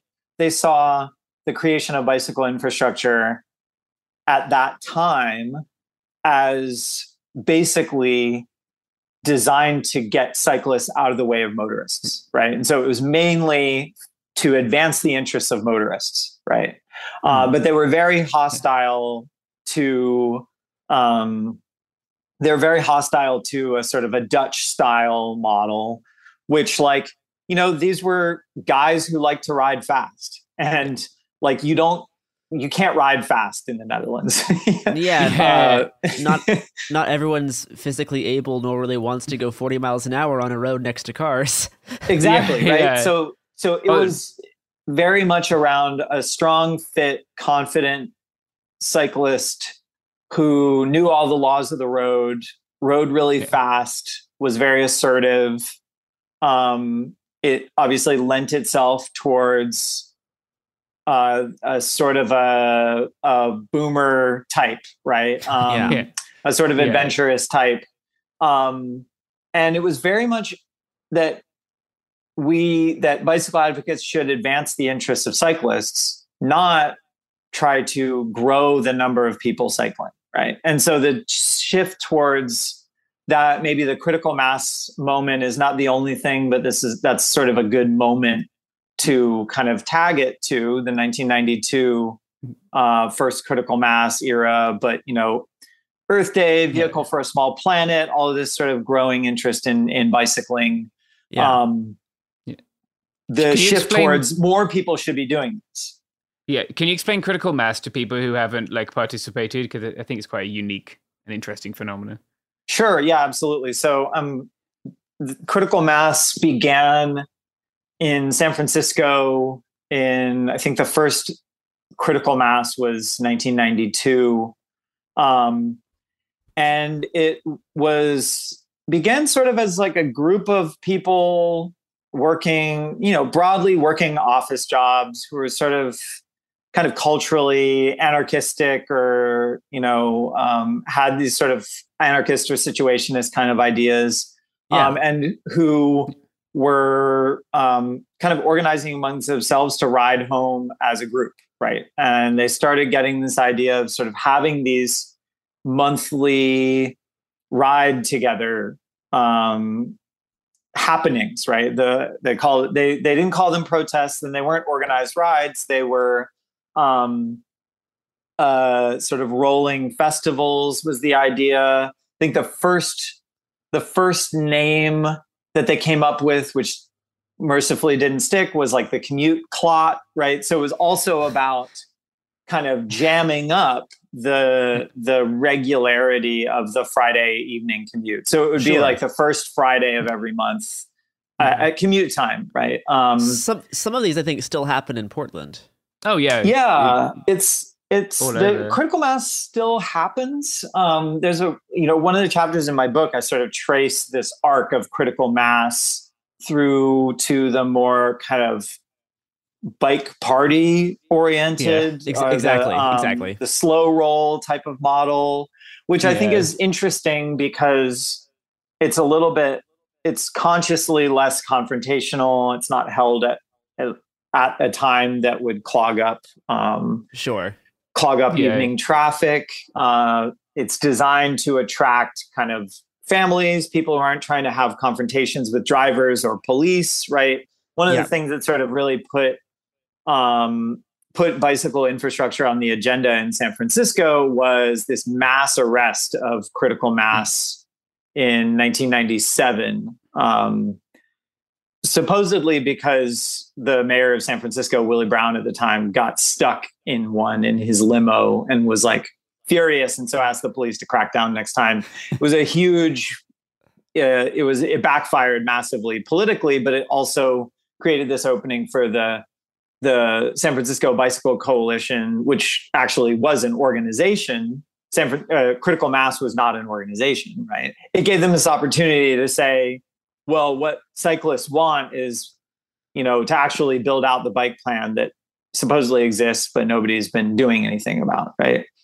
Um, so, I mean, that's probably maybe more than you wanted to know, but the sort of that that arc of critical mass as this sort of countercultural moment that created this opening for a more formal bicycle uh, planning uh, and advocacy organization or set of organizations to emerge, right?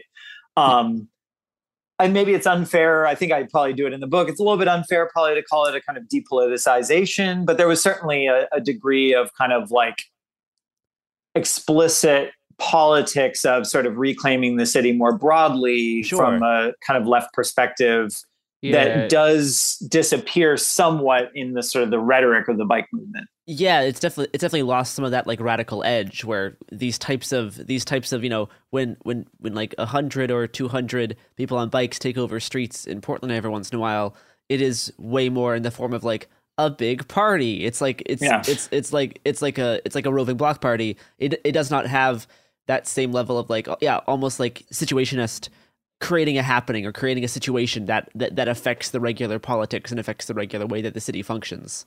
Yeah. I mean, yeah. that being said, the the sort of the successors like uh, bike party in San Jose was a huge one, and this that bike party model kind of spread throughout California. Were often much bigger than critical mass, right? Um, sure, sure.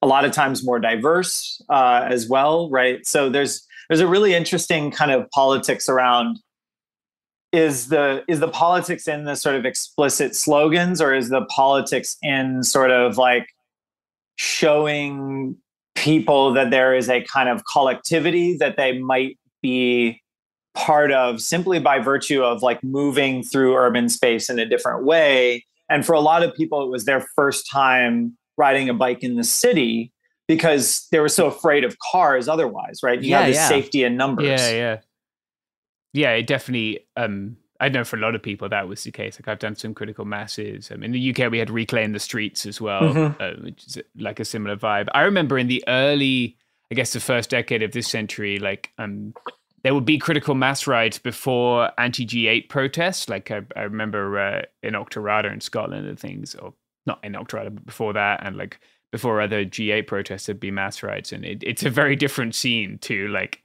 bike advocacy now, right? Yeah, yeah. And you saw this a little bit with like the Occupy movement, uh, the at least my experience of the um, the sort of early wave of the Black Lives Matter movement in 2014 with the killing of Trayvon Martin. Um, there were a lot the the bicycles seemed like an intuitive protest mode for many people. And that's probably sort of some of the cultural political tools of critical mass that sort of surface here and there.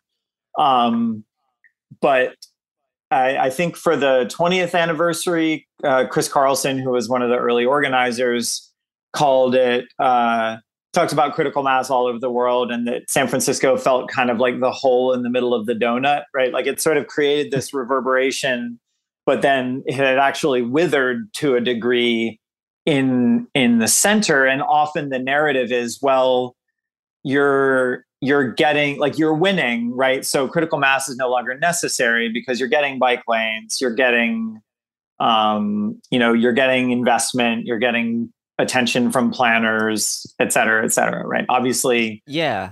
the the gains whatever they are are pretty kind of geographically circumscribed and that kind of relates back to how we kind of started by talking about how you know some cities are putting more development into bike infrastructure, but how it's being developed is not actually serving people who like like have to use a bike to, to commute because they yeah. don't own a car and they can't afford a car. Like it's it's it's getting used to people who actually already have a lot of resources. And like an interesting case in point in this is uh, the Beltline in Atlanta, which like started off in the you know as, as an idea in 1999 with wanting to create like a giant loop using like public transit, uh, having having rail going around the city, having bike having bike paths going all around the city. um, being able to like connect the city with these uh, with these like spaces uh, for like green space and affordable housing, and instead the project kind of manifested as this like like is this project that was head up by real estate companies to replace a whole bunch of low income neighborhoods with the massive amounts of like expensive restaurants and luxury condos and you know putting putting the beltline and as a path to to create these like expensive gentrify like gentrifying um areas around the city.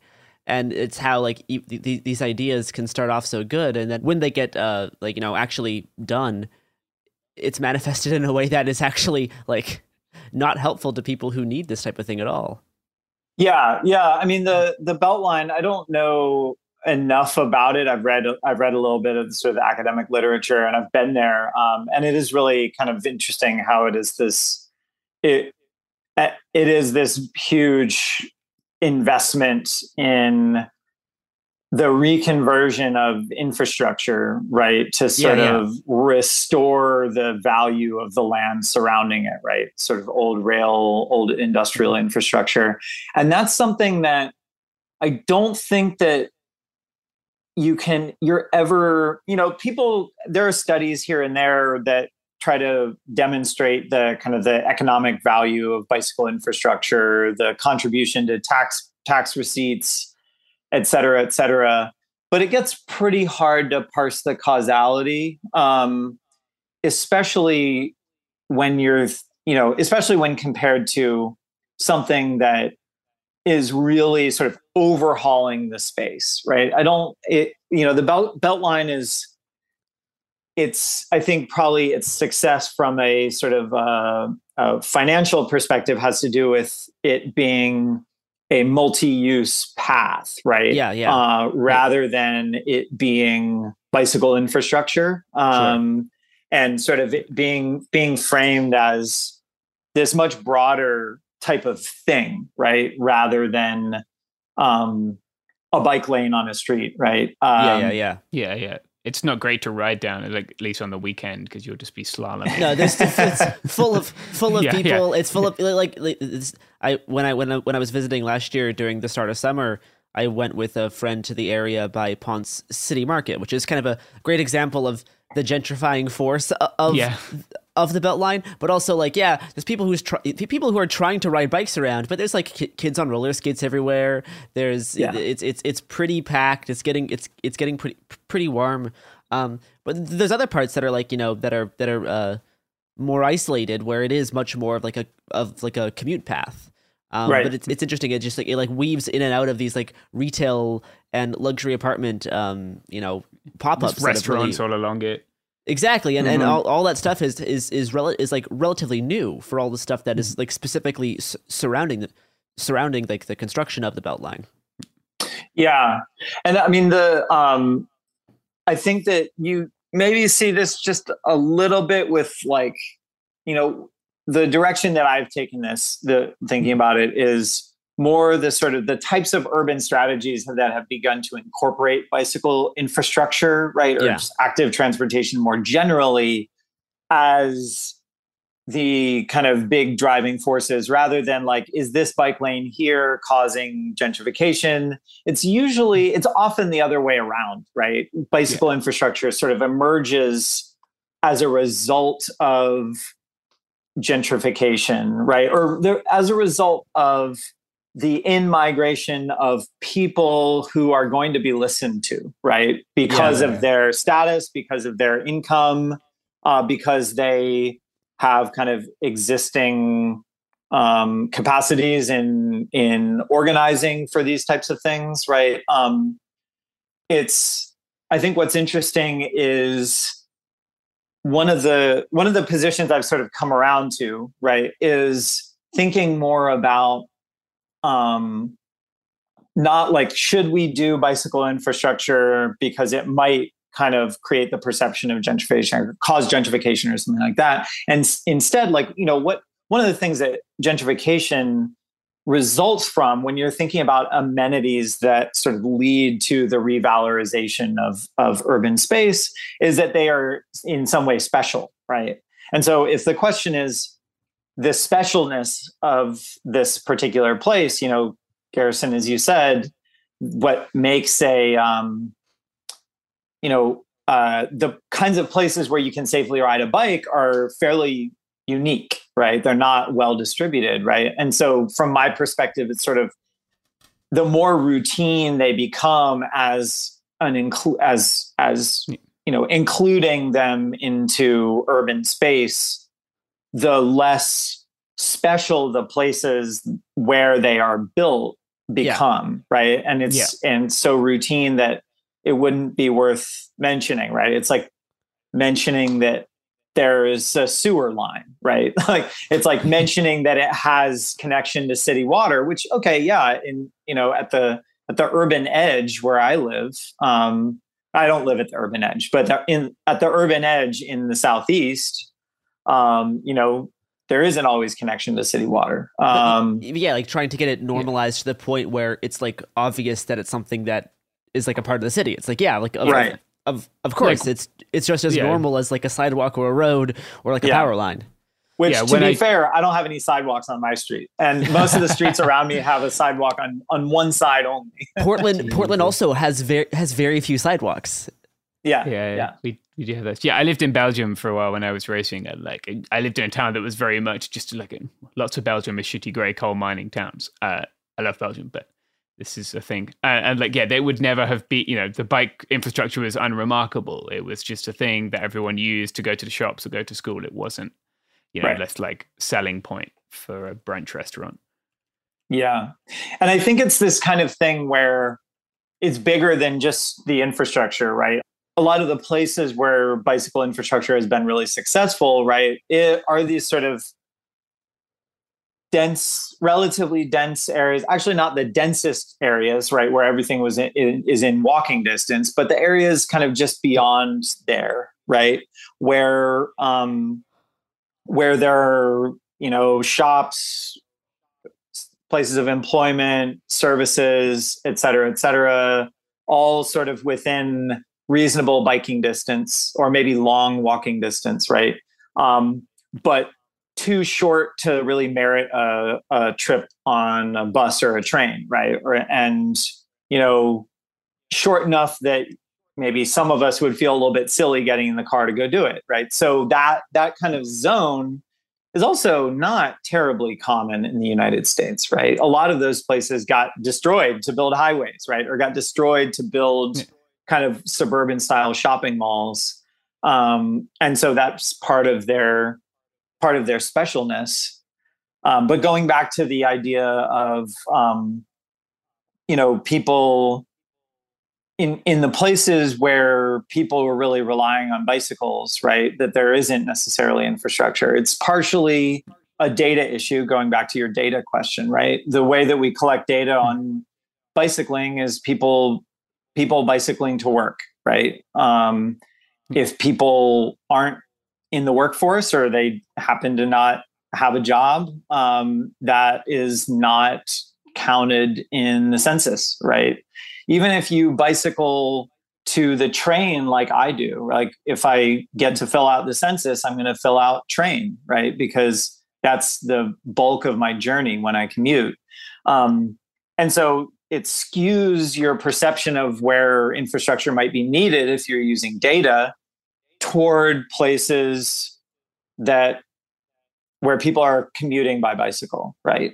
Um, rather than you know commuting is only a quarter to a third of all trips right? Rather than all the other trips that we we don't know about right? And sometimes we measure them with passive measurement like pressure sensors in the street sometimes active measurement like people doing bicycle counts on particular days, right? There's a whole history of that. Now we're using Strava, but then we're getting a small, like we're getting a very rich data set about a small subset of cyclists and hoping that I, that extends to most, if not all, cyclists. Um, and then to your question, sorry, then and I'll I'll pause. Right to your question about the um, the the the data question, right? How how deadly or how dangerous are various streets that don't have uh, bike lanes? There is a big problem of the the missing denominator, right? We don't know how many people cycle, so we don't know the rates of injury uh, on these particular roadways in the way in the same way that we do know car volumes and can have a better sense of the rates of injury uh, in, based on collisions, right? But you you do see clusters of collisions in places where um, you know where there are large roads meeting where basically no very few if any traffic engineers would sign off on taking away some of that car capacity to to create more safety for cyclists and of course those those kind of compound those factors kind of compound right you maybe have an industrial area it's a big interface with a large urban arterial or a, an off ramp to a highway right these kind of all go together with um, with potentially sort of lower um, lower income area or sort of a lower um, less pressure to improve that uh, that area. Yeah. So I'm thinking, I do when I think about like how the bike movement missed uh, an opportunity to be better. I always think about like this moment in 2020 when this man called Dijon Kizzee was killed by police in LA and the, the, the incident which which led to the cops shooting him began because the cops tried to pull him over for running a stop sign on a bike, right? Which is a thing mm-hmm. that tens of thousands of white dudes in spandex do every single day uh, in this country, mm-hmm. right? and, and, not a not a word was was spoken by the bike movement, at least that I saw um, by bike folks, you know, in in sort of solidarity or, or opposition to what, what had happened, right? It, it just it, it was just an, another thing that that went mourned by thousands of people and ignored by others.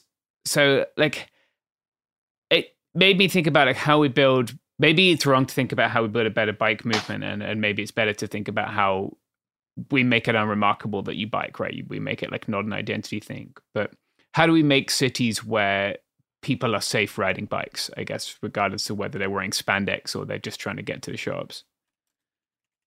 Yeah, I mean that's a really kind of an important question, and in in my research, a lot of people were grappling with that. There was an incident that mercifully didn't result in someone being killed or seriously injured, but you know, a guy was pulled off of his bike by police, beaten up in San Francisco, and there was a big march afterwards. And some of the some bicycle advocates did show up, but it was not framed as this is something that you know is affecting us as cyclists right? This is or that yeah. affecting some of us as cyclists right? And an injury to one is an injury to all right? That's not yeah. that's not was not the kind of the frame that that people were were using to my from what i could tell right um and you had bicycle you know black bicycle advocates in east oakland who didn't really frame themselves as bicycle advocates necessarily in the traditional um, or the mold that is sort of determined by the sort of the hegemonically kind of white middle class advocacy organizations, right? Yeah. But they were very much bicycle advocates who, you know, um, a lot of were a lot of a lot of what they did was sort of like teaching people to ride correctly so that they would have fewer interactions with police, right? Or hmm. um, kind of managing interactions with with police and you know hopefully becoming well enough known as cyclists that they weren't kind of subject to the kinds of interactions that you know where pe- police end up killing somebody right um, now that i live in a place where very few people bicycle to work or for much of anything right i'm thinking a bit more holistically about uh, you know it's now kind of a buzz, buzzword but you know a kind of a, a more car optional um, city right uh, where you don't need to have a car to do various things. You know i'm i'm involved with bicycle advocates here but like when i when i look around i see like a bus stop that is a stick in a median right? There's no bench there's no sidewalks to get to it there's no crosswalks or anything like that. And I mean, I think that one of the bigger one of the bigger questions is to make a place that's safe for cyclists safe for people walking safe yeah. for people walking their bikes or safe for people walking to transit right?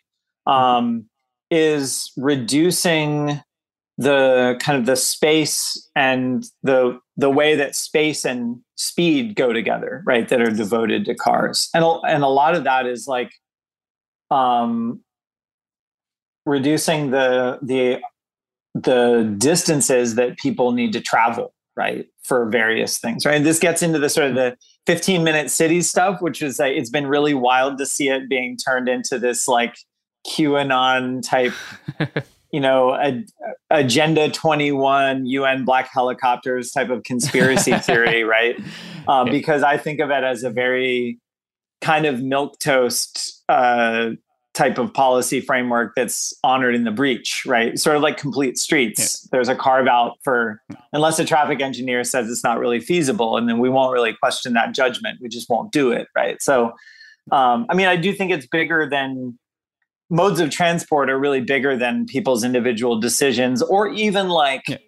what the sort of once you are in your mode of transport what the sort of behavioral matrix is right? It's sort of like what what does your life consist of right? Um what what do you do to like preserve your dignity with your coworkers right? All of these kinds of things that feed people towards towards driving except in you know very specific places that you know have be, yeah. have become special in the united states i mean there's a lot there's a lot to say right it is really it, it's much bigger than than bicycling um mm-hmm. it's the sort of the the built environment and i think one of the things that what I land on in the book, maybe belatedly, right? Because these these these things take years. Is um, is this the way that bicycling is still kind of this interstitial um, solution, right? It's sort of like kind of picking up scraps here and there in the built environment, right? It's like picking up some of the loose ends, right, in how cities are organized that makes them frustrating, difficult to navigate, right? Um, and you know, I think a lot of the energy, not exclusively, certainly, and bicycle advocacy has become much more diverse in part through like listening to a lot of the voices of advocates of color and and uh, women advocates and you know um, kind of thinking beyond that sort of stereotypical, you know, not just the the middle-aged man in lycra, but like the the sort of middle-aged guy on a surly, right? You know, that that maybe successor yeah. to the middle-aged man in lycra, right? Yeah. I'm certainly calling myself out. Um, but the it's still very kind of an interstitial thing, right? Um, it's and the thing about the uh, the urban transportation systems in the United States is that they leave a lot of interstices, right? There's a lot of areas that are poorly served by anything but cars, and honestly, poorly served by cars. You know, in in Oakland, you had people, a lot of the sort of the maybe not anger, but certainly annoyance at, at bicycle advocacy and bicycle infrastructure um, would be and I think you see this in Portland too, where it's like we've been asking for sidewalks. We've been asking the city to to like fill these potholes, and instead there's these bike lanes that people who just got here are asking for, right? And so maybe that's a failure of solidarity on people coming, you know, people moving to a neighborhood. They they're like, why is it so torturous to get somewhere by bike rather than kind of maybe stopping and saying, all right, what what's what have people been demanding here before I got yeah. here, right? Um, and how can I sort of contribute to that as well, and sort of kind of merge our agendas potentially.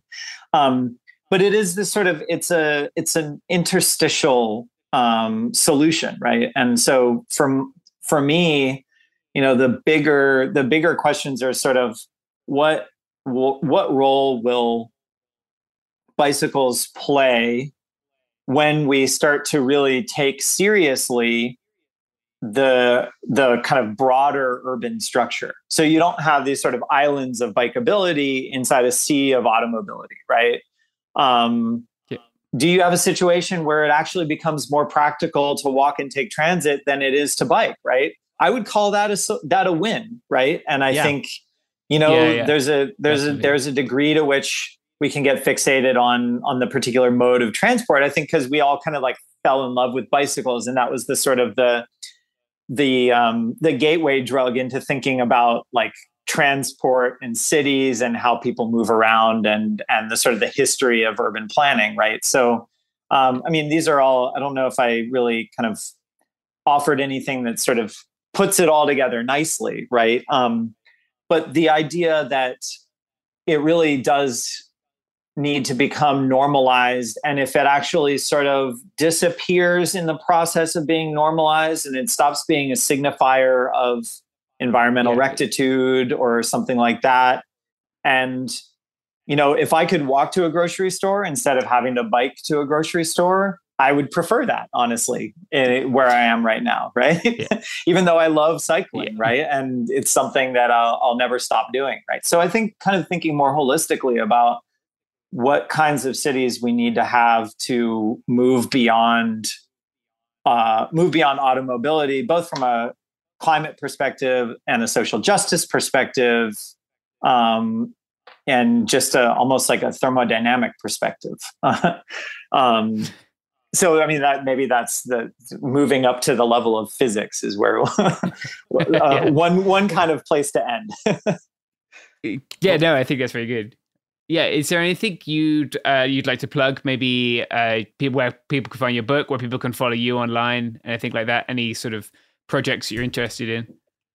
Sure. Yeah. So um, my you can find me on Twitter. I'm at J O S T E H L I N. Um, my book is now it's a few years old. It's 2019 with University of Minnesota Press. It's all it's called uh, Cyclescapes of the Unequal City. Um, and my latest work, I'm actually looking at um, the politics of highway removal. Uh, so maybe scaling up in terms of infrastructure, thinking about sort of bigger, the kind of the great clanking gears of of urbanism, rather than you know this little tiny uh, stretch of pavement on the side that's that's full of glass and car doors and stuff like that. So, but of course, they all kind of fit together. The sort of what are the what how does the the fabric of the built environment have to change in order to grapple with climate change inequality um, and sort of making a sort of a more human type of city Yeah, I think that's great. I think that's a wonderful place to end. Thank you so much for giving us some of your afternoon, John.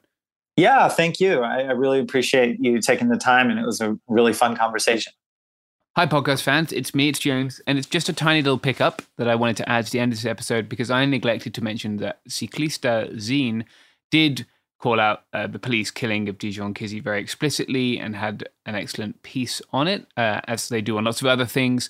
They are incredibly wonderful, and you can find them at Cyclista Zine, C Y C L I S T A Z I N E dot com. Uh, they are not representative of the rest of the bike media, so well worth looking at if you like bikes and uh, not the police murdering people. They're a wonderful publication. Okay, thanks. Bye.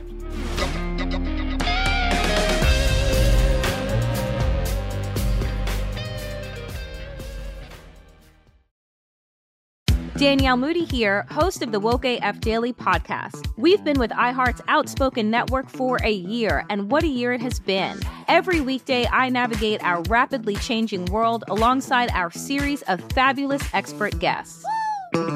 As we head deeper into 2024 and yet another life changing election cycle, Woke AF Daily is here to keep you sane and woke.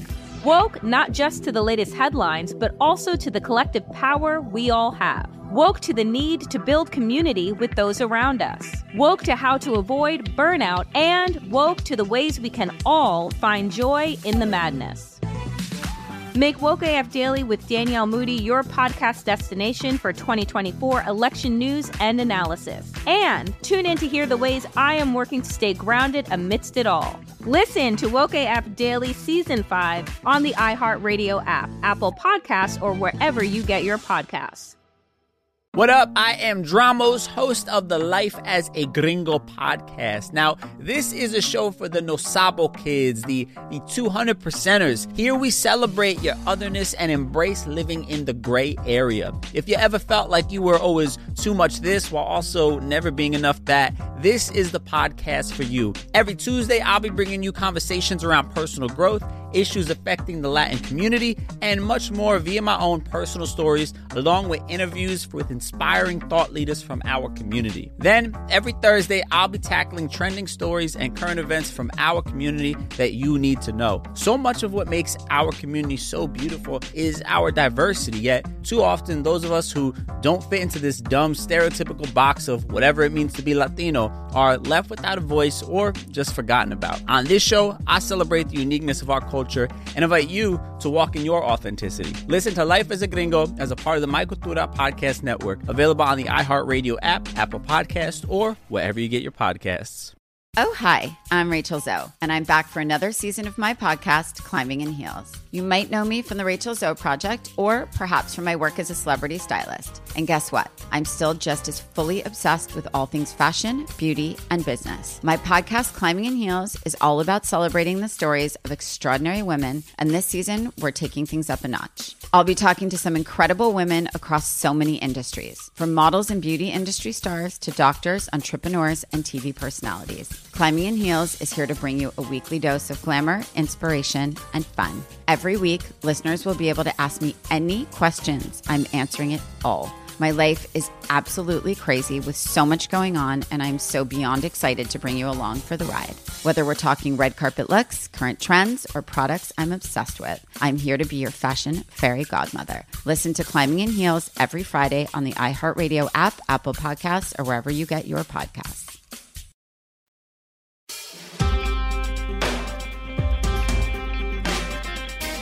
Welcome to It Could Happen Here, a podcast about things falling apart um, and sometimes putting things back together. And uh, you know, today we're doing an episode that's kind of more on the the intellectual and emotional end of of a very specific th- set of things falling apart. And rather than uh, clumsily try to introduce it myself, I'm going to bring on the person who uh, who I think some the the thoughts that have kind of been going through my head. I know they've been going through the heads of a lot of the folks that we have here at Cool Zone for for quite some time now. Thought Slime, you are a uh, YouTuber um, and uh, a good YouTuber uh, who does a, a, number of videos. Some of your recent ones are thoughts on AI art, um, a timeline of Elon's Twitter mistakes. You did a really fun video on um, the QAnon Queen of Canada um, who is uh, a pretty problematic character. Um, welcome to the show. Thanks for having me. Happy to be here. Now, do you want to just kind of start by reading us that thread you posted? Because you posted this on Twitter the other day, and I, I, I started chatting with it, and then we we moved over to DMs and and decided we should kind of do a little more formal thing. Yeah. So basically, uh, I said that I'm constantly considering making a why I left the left video about how my views have not changed one iota but I've become completely disillusioned about my role in communicating them. Mm-hmm. Uh, part of the reason I shifted my focus to trying to be just entertaining is because deep down, I don't really see a lot of value in getting people on my side anymore. I don't think it does anything or means anything, but the best I can do is give you information and hopefully a laugh. Mm-hmm. I used to feel like I was participating in something bigger than I think a lot than I think I really am. That I was helping in some small t- in some small way towards a sort of shift towards a more revolutionary mass consciousness. I think that was a bit of a childish fantasy in retrospect.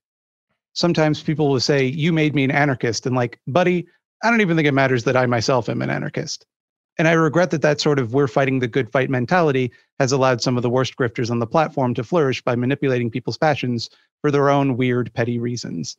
I think what I do has a lot of value, but I'm just saying that I think I perceive that value to be is a lot different than what I thought it was a few years ago is basically what I had to say.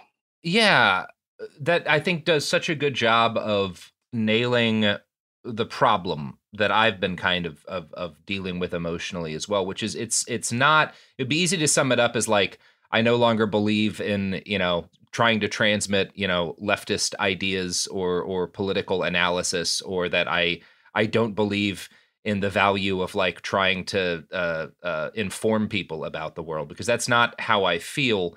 But there is there has been this shift, and I think probably the high point for the version of me that was optimistic about the ability to use mass media to build power and the ability to take effective action on the left. I think that kind of crescendoed. I'm gonna I'm gonna say June of 2020. Um, mm-hmm. and mm-hmm. it it had a pretty sharp drop after that point. And I I I both think it's it's valuable to still acknowledge kind of how remarkable what happened in 2020 was for all of its flaws and all of the really messy uh, fallout from it. We saw an an uprising of unprecedented scale and part of why the crackdown and response has been so gnarly is that it scared the hell out of a lot of really un, un, unpleasant people. Um, and uh, the media had a, a, a, significant role to play in that, both in the fact that there were a lot of people who were who were kind of already organizing and radicalized when the shit started to hit the fan, and that as things happened, um, you know, the the what was happening in the streets, what the police were doing, the different kind of marches and and and different campaigns that were being started got spread to people. And I, I do think that, you know, folks, you know, like you and me were a part of that. Although it never is far from my mind that the most influential piece of media that was that was recorded and disseminated during 2020 was the video of George Floyd being murdered, which was filmed by you know someone who just happened to be nearby and had the courage to film it. Uh, not a professional journalist, not a not an influencer, not a no. uh, not somebody who was a professional political thinker, and everything else combined didn't have the influence of that video. Yeah, I think that that kind of gets to the heart of it, right? Is that like we we express support for ideas, and thus people tend to treat us as though we are the uh, progenitors of those ideas, or or the the guardians of those ideas or the leaders of, of a kind of decentralized proxy party of some kind? Yeah it's it's it's both because i i think thankfully there's that i mean there's there's always going to be every everyone who makes popular media gets forms a little cult and so there's always going to be a number of people who you know take any given person in the media uh, more seriously than they deserve, and that that includes uh, the both of us. And that's that's not yes. attempting to be that's not attempting to be like humble or anything. That is simply no. a fact of how mass media works. Um, I do think we've seen. I think there's been a, a mix of a healthy pushback against looking at people who are doing creating popular media as more than what they are and more than what that media is capable of being. I think there has been a pushback against that in the last couple of years. It's been healthy. And I think there's been a pushback that's been unhealthy.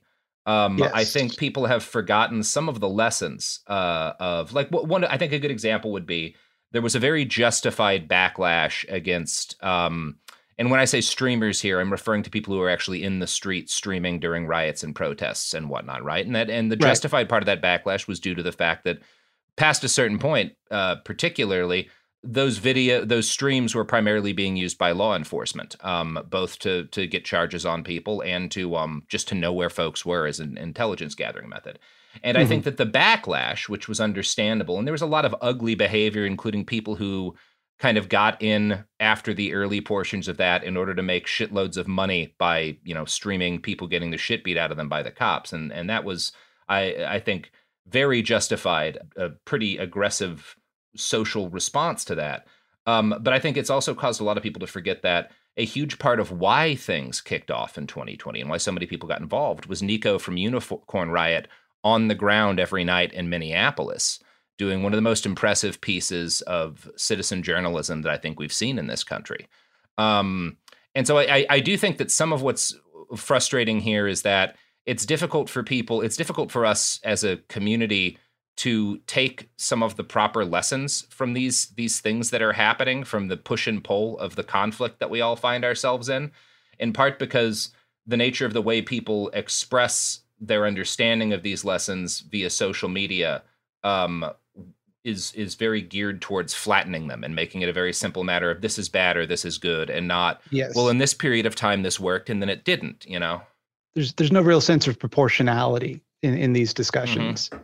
It isn't just a matter of like hey, uh, you fucked up. You should probably take this down, or this could be dangerous if you leave this up, or if you continue to do this. It's more so like, what are you, a cop? What are you, some kind of cop doing this? Yeah. You know, let's let's spread that rumor around. And it, I mean, yeah, we the the, the cop jacketing thing is is kind of one part of the problem. But I I want to focus a little bit on on what you were talking about in terms of what do you think as you're kind of looking at, you know, and, and we're all kind of staring 2024 as it approaches. What do you think is useful from media that that attempts to to analyze and and share perspectives um, that are that are left wing, that are anarchist inclined? What do you think is actually the value that that can be added to attempts to to um, achieve greater justice in our society? Well, I think the answer is twofold. I think, firstly, anything that drives people to like real life organizing and taking action outside of online spaces is obviously useful. Um, beyond that, though, like I think there there is some value to just exposing people to ideas that they might not have found otherwise. But I think that um, that a lot of that has been accomplished now. I feel like a lot mm-hmm. of people are more familiar with with kind of the leftist uh, the, the leftist ideology one-on-one type of content that uh, uh, people might expect in that way. So yeah, I would say those are the two value propositions. I I wonder if you think a lot about because one thing that concerns me, obviously, um, any community develops a language that is to some extent its own um, and that's that's a that's part of of politics you know political analysis if you're looking at things with a marxist analysis or if you're analyzing things you know based on your understanding of generations of, of anarchist political philosophy there's terms that you're going to use that that other thinkers have have created that are the terms that people use to discuss those ideas. Um but it is sometimes kind of a thin line between that and the thing that cults do, where they come up with a bunch of specific terms mm. that no mm. one else uses in order to to separate a community from the the rest from everyone else. And obviously, I don't think there's any intentionality there. I don't think people who are talking about um, you know the dialectic or whatever are attempting to separate their listeners from the mass of humanity. But I do think that happens sometimes. And I, I when I listen sometimes to conversations on the left about um, justice in particular, about social justice, I wonder like, well, how is somebody who isn't like reading all this shit going to um, interpret this? Is it just going to like sound like nonsense to them? And I think maybe like part of the the the purpose, the positive purpose of mass media that looks at things from the left is trying to communicate with folks who are not going to sit down, or at least who have not yet sat down and done a whole bunch of reading on the history and the politics, but whose hearts are in the right place, and who I would like to be able to engage in conversations with folks who maybe kind of get their heads a little bit too full of uh, of, of specific terminology sometimes. I think it's a, it's a specific balancing act because um, on the other hand, like you also have to give your audience a little credit that that they're capable absolutely, of, absolutely. But, but I, I think that like you have to be able to to meet people where they're at but at the same time like if someone has expressed this idea in a way that's already sufficient like it's it's uh why do the work of like trying to re-explain it you know? But that being said i think there is a tendency to just assume people already are on our side or understand uh, ideas to the level of complexity that we might like and that people are on board with like what even something as simple as what capitalism means you know? All the time you, you see people online who will say that like uh, a, a, musician will post their uh, Bandcamp page and people will mm-hmm. be like oh i thought you were anti-capitalist you know? Yeah. It's it's like you know uh, but like you also can't get caught up in the the kind of um weaponized ignorance that, that yeah. people you know like you you you can't make someone understand something if they have a particular reason not to want to so i i absolutely agree that like there's the danger of that that group in speak uh but it, it's it's a it's a, a difficult problem to solve i think the kind of approach i take to it most of the time is that i i tend to write my scripts uh, as though as though I am uh, just the like like a child. like I, Yeah. I try to write uh, as though I'm speaking to a five year old. you know? Yeah. I mean, and I, I think I, I also I think a lot about, and this is something you know here at, at Cool Zone I brought we brought on a couple of years ago, um, people who you know are are now making podcasts for the team who when we brought them on had a lot less experience um, writing scripts and and making media for mass consumption. And one of the things that I I found it was kind of like my job to to do repeatedly was to point out like okay stop go actually go back to that term because you you just you know said so, a, a term that I think means a specific or you just referenced a thing from history that I I think that people are interested in and should know about but you do have to like go in and explain it and and walk people through it um and that's kind of part of that's really one of the challenges i find particularly with um with behind the bastards right? Where we're we're talking sometimes about these complicated social movements and moments in history. And it's this kind of tug of war between you want to respect the intelligence of the audience and you want to give them enough detail that they have context and that they can maybe understand multiple sides of it but also you can't get bogged down in every detail otherwise you're never going to finish the damn thing and we we can't all Hmm. be dan carlin making 10 hour long podcasts unfortunately i i do like I, I there's a degree to which i'm quite jealous of his work uh his the way he set up his workload but um I would just never be able to think of that many boxing analogies. yeah i don't i don't know very much about boxing um i would probably just like throw in a whole lot of balls mahoney analogies Yeah, a lot of for me it would be a mhm. lot of super punch out references. I hell think. yes Stan Lee would always say to comic book writers that every comic is somebody's first comic.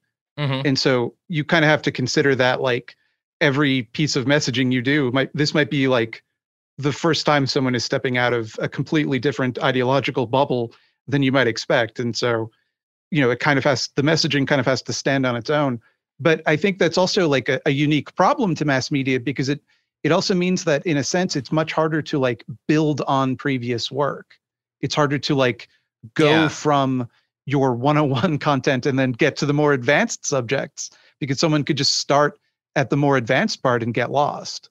I think that's a really apt way of describing what, what I also find is one of the, the central problems because a ton of the episodes of Bastards, especially the stuff when we focus on fascists, builds on itself, right? Yes. Your you you your understanding of fascism in Romania will be influenced and is to some degree uh, uh, you, you don't really you can't understand fascism in Romania without understanding fascism in Weimar, fascism in Italy, fascism in the United States during the same period, and and vice versa. Uh, and so my hope is that the people who catch all of the episodes are building a, a really complex and durable understanding of the problem through it. But it, it's also this struggle of like, well, but a lot of people are just going to be like, oh shit, I know Hitler, uh, but I, I maybe I'm not interested in hearing about Romania, you know, and I, I'm not going to click on those episodes. And there's nothing against people. Like when I listen to podcasts, I find myself doing the same thing, where it's like there's a million episodes of this show. I'm not going to listen. I don't. I don't have the time to listen to all of them. Sure. Yeah. And and and that touches on another problem, which is that, you know, the subjects that people like us tend to cover are biased towards what we think people will find interesting. Yeah. You know? And beyond that, like what we ourselves find interesting to research. Yeah, and what and what you can and this is a thing that I try to point out on on my subreddit sometimes when people are like, I can't believe you haven't done this guy or that guy. And it's like, well, that doing the that research is gonna fuck me up. And like, so I'm not gonna do it yet. I'm gonna do this thing that's funny. I'm gonna read about the Liver King this week. I need I need a break, so the Liver King is who we're talking about. Yeah. Uh everybody needs a liver king in their life at some point. Yeah. It's like uh I I um I read the Turner Diaries for one video. Yeah. And I, I've been const- people have been constantly like, "Oh, you should read uh, Camp of the Saints. You should read Siege." And I'm like, "Oh, Uh, I don't know if I want to." nah. First of all, I don't even know if I want those things on my hard drive. Yeah. you know? Yeah.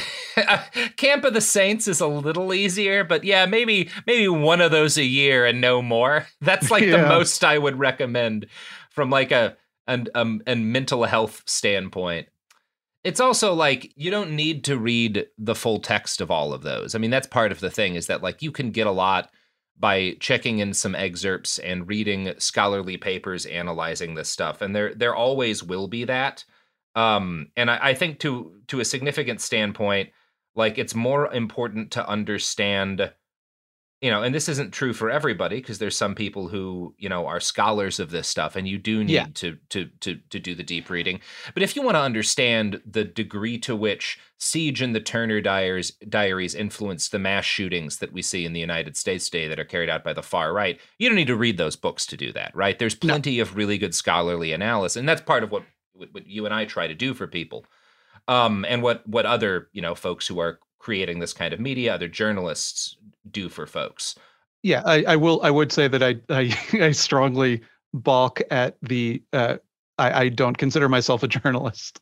Um, yeah, I mean, and I don't consider I, that's something people talk about as well on the subreddit. I, I get a lot of like comments on people appreciating the journalism in the series, and and we do in some of our shows. Like you know, we did. We went to the border of Myanmar last year. Garrison Sure. just got back from Cop City.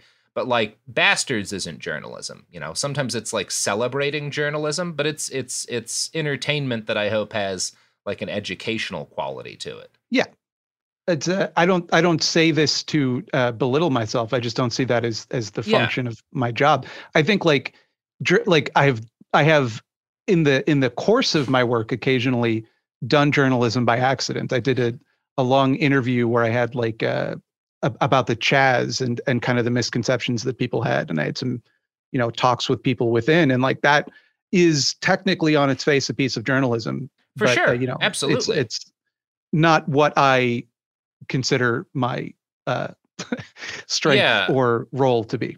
Well, and I, I, honestly, this goes back to what we were talking about with the the young woman who filmed the the video of uh of George Floyd. Um, journalism is a profession, but it's also just like a set of tools. And Yes. you know, sometimes you will use those tools in order to do other things. You know, that that's that's certainly true.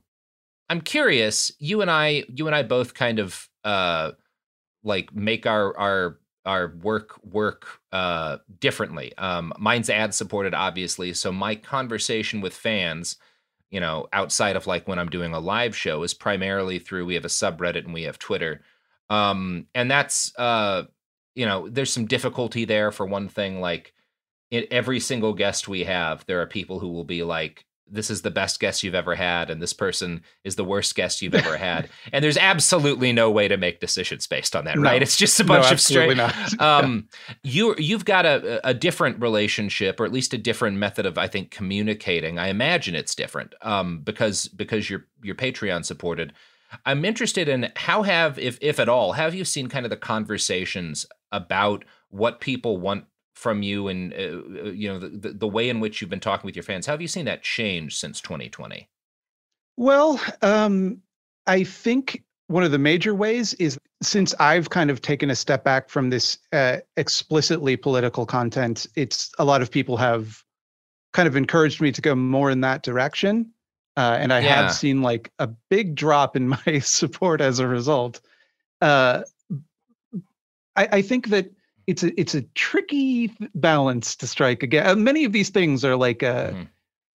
a, a, a- such a balancing act because I always am careful to remind people that like, hey, su- you can support me on Patreon if you like what I'm doing and want there to be more of it, but please don't operate under the assumption that doing so is activism or Yeah. contributes to activism because it is not. You are not like making the the revolution more yeah imminent exactly you know you are getting a little drawing that i'm going to put at the end of my video like that's that's the value proposition here yeah um and i think that you know it's it's of um i don't the reason i don't accept uh ad ad uh reads on thought slime i do on scaredy cats Mhm. uh, is because I don't want the perception that my views are going to be limited or held back by, you know, the desire to seek out advertisers. Which, whether or not I would have the the integrity to withstand, like it, it would create the illusion. But that creates the problem of, well, now I kind of have to do what I think that my audience will want, and that it, that's its own kettle of fish. Like, am I am I pushing people to donate more than than they might be comfortable with? And so that's, you know, I don't I don't really know like the the ethics of it to be perfectly frank. There have been times when um people have made big donations and I've had to message them and say like, "Hey, I think you should you should probably take this money back. You probably Yeah. weren't thinking straight when you sent me this money. I think you should probably have it back." Yeah, that's such an interesting thing for me because it also, you know, I, I've I've thought about that my, myself quite a lot. You know, I, I had a decision to make when we first started doing these shows about how it was going to be done, and I I, I took the ad supported corporate route, and I, I've been very happy with that so far. There's a lot of things it's let us do. There's certainly downsides to it, um, you know, including occasionally advertising for the Washington State Highway Patrol. Yeah, yeah. um, but um, you know, it's one of those things. I made a comment, and this is part one of the one of the frustrating things about making media for a large audience is. Uh, there's always going to be people who will like read into what you've said something you never meant. I made a comment once about like, Mhm. you know, because we get people asking, well, why don't you do a Patreon or whatever? Uh, why do you do it this way? And then I just made a comment like, uh, expressing what you had just expressed like well you know I, I feel weird sometimes asking for money and if i can just like get money from a big company and you know hire my friends and and do my work i feel okay doing that it's how most of my career has worked so that's what i'm most comfortable doing and Yeah. there were people who took from that like well robert doesn't think it's ethical to have a patreon it's like half of my friends make their livings on patreon i do not have an ethical problem with supporting yourself that way Um, I, I will say that when I, I heard you mention that in an episode, and it Yeah. did send a chill down my spine briefly.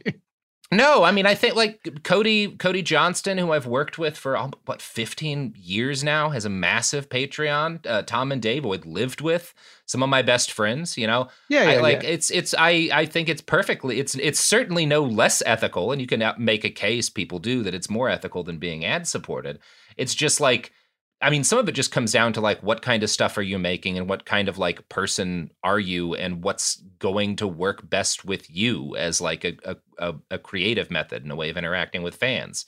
And they have downsides and they have positives, you know? It's also like a matter of of uh, what what you're able to do to a certain extent, Mhm. because like I don't know how to get advertisers. Like, Sure. Any advertisers that I've ever gotten on my my horror channel have just reached out to me, and like I don't know if I'm getting as much money out of them as I should be. I have no idea. I just I just kind of wing it, you know.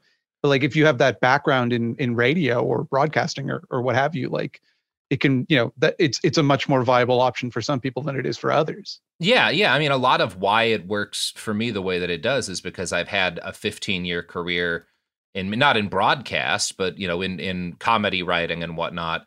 Yeah. Um, and so I, I mean, that's how I got the I, I got my podcast hosted on iHeart in the first place, and and that's like a thing. And this is actually one of the things that concerns me most about the shit that's happening with AI right now, because you know, there's this uh, the the folks that kind of I came into making media for. All of us started as fairly apolitical comedy. I mean, that's Cody Johnston, right? Some more news. Right. Cody was making videos about like chat roulette and penises uh, when we when we all started working together.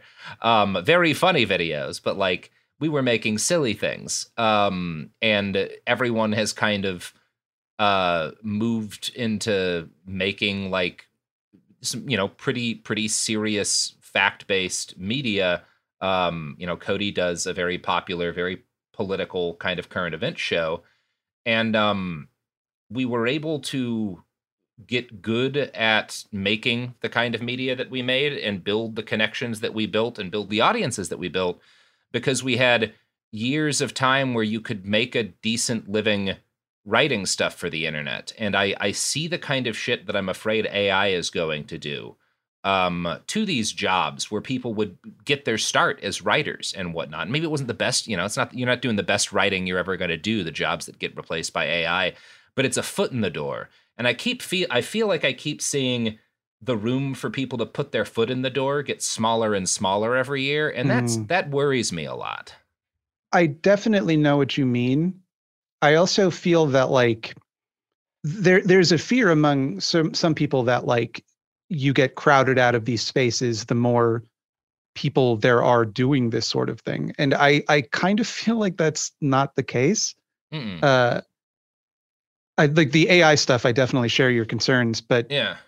the the the institutional barriers in people's way like I I think that like uh, to be frank, like I started doing this on a shitty two hundred dollar computer and a uh, completely legal uh, video editing software. Uh-huh, uh-huh. that I, I found. I, I love legal vid- video editing software. I found it in a dumpster and I used that. So, Uh-huh. uh, you know, and then like through that, I was able to like be able to afford a, a fancy camera and some lights and, Yeah. you know, uh, but uh, like I didn't know what I was fucking doing. Like it was all self taught. And I think there, there has to be that kind of DIY attitude Yeah. uh, for people. And it, it is something I try to encourage in people is that like, just, just do it. Like I did it. You can do it. Yeah. You know?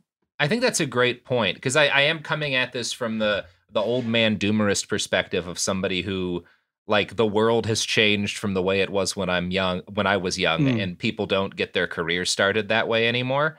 Um, and your point is very valid that that while changes in the industry have closed specific doors, they've also created some. Um, and I think probably in the long run, it is better for people to get their foot in the door doing what you did than rewriting a bunch of press releases about tech gadgets for a shady website that takes advantage of the Google algorithm, which is how I started my career. Uh, I think that's Sure, actually I- I a really valid I point. there's- yeah, I don't, I don't, I don't think that's. Uh, it, it- depends on your end goal too, right? But I think like the thing that becomes incumbent on on people like me is to like help people. You know, it, like Yeah.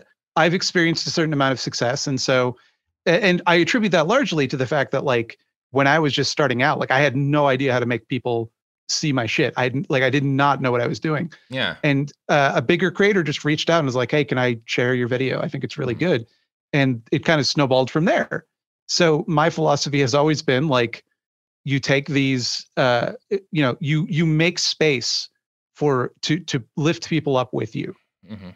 And Yeah. in doing so it's not an entirely selfless gesture either because in doing so if if there's an extremely talented person who succeeds partially because you help them now you have a connection to an extremely talented person you know Yeah. like that's that's a, a sense of uh f- for lack of a better term mutual aid in a very Yeah. loose sense i suppose I uh, that reminds me of something a good friend of mine and a, a colleague at Cracked who who now uh, helps run the Small Beans podcast network uh, said to me years and years ago um, when he was directing a video, which is um, I want to spend the rest of my career getting hired and fired by my friends, which uh, is is a I think a nice way of looking at it. And there's a degree to which it's a very old Hollywood way of looking at it, but it, it doesn't. It also works very well in this it can work very well in this new this new kind of ecosystem that is still being put together um and i do think that it's because I, I see a lot and i i don't I, i'm not someone who does a lot of time like I, I like to watch i like to watch like the stuff that you put together the stuff hbomberguy puts together where it's actual like um um videos on topics and i'm learning something Right. um the stuff that, that dan olson puts together you know Yeah. um i'm not so much into and this is not i'm not attacking anybody i'm not like trying to shit on the, the field but personally i don't watch like the just kind of like stream stuff a lot. And i it does seem like there's a lot of conflicts between people in that. And i'm i'm wondering you know I, my hope is that there's more people building connections to create resiliency between the people who are are trying to make good shit um, and trying to make stuff that that people enjoy and that has an impact on people and that even changes people in positive ways. Um, and it, it sounds like from what from what you're talking about, and you know, I, honestly, from what I experienced too, I do think that's more the case than like the drama that that goes viral on Twitter from time to time. yeah i, I think you know I hope. i hope so too i Mhm. think that that uh, it's it's very easy to piss people off uh, and it's much harder to get people's attention by being kind but you know i like look you know I, I how many nice comments do i get in a day can't count but like the one shitty comment will always stick out it's the same way like if if i have a thousand pleasant interactions with someone else uh nobody notices but if i Mhm. you know get into if i pick a fight with somebody you know it's people are going to remember forever I think that's the thing that unsettles me most. And this isn't actually even just like this isn't about streaming media or left wing media or whatever. This No. is a, a problem of social media. That you're right. It's the it's the fights that always get most of the attention, as opposed to the um I mean, eh, not eh, not entirely, because some of like the big moments, particularly in recent left wing media, things like um, you know, people doing these giant streams that raise huge amounts of money for a cause. So that that certainly is a a, a thing that happens and and does get a lot of attention when it does happen.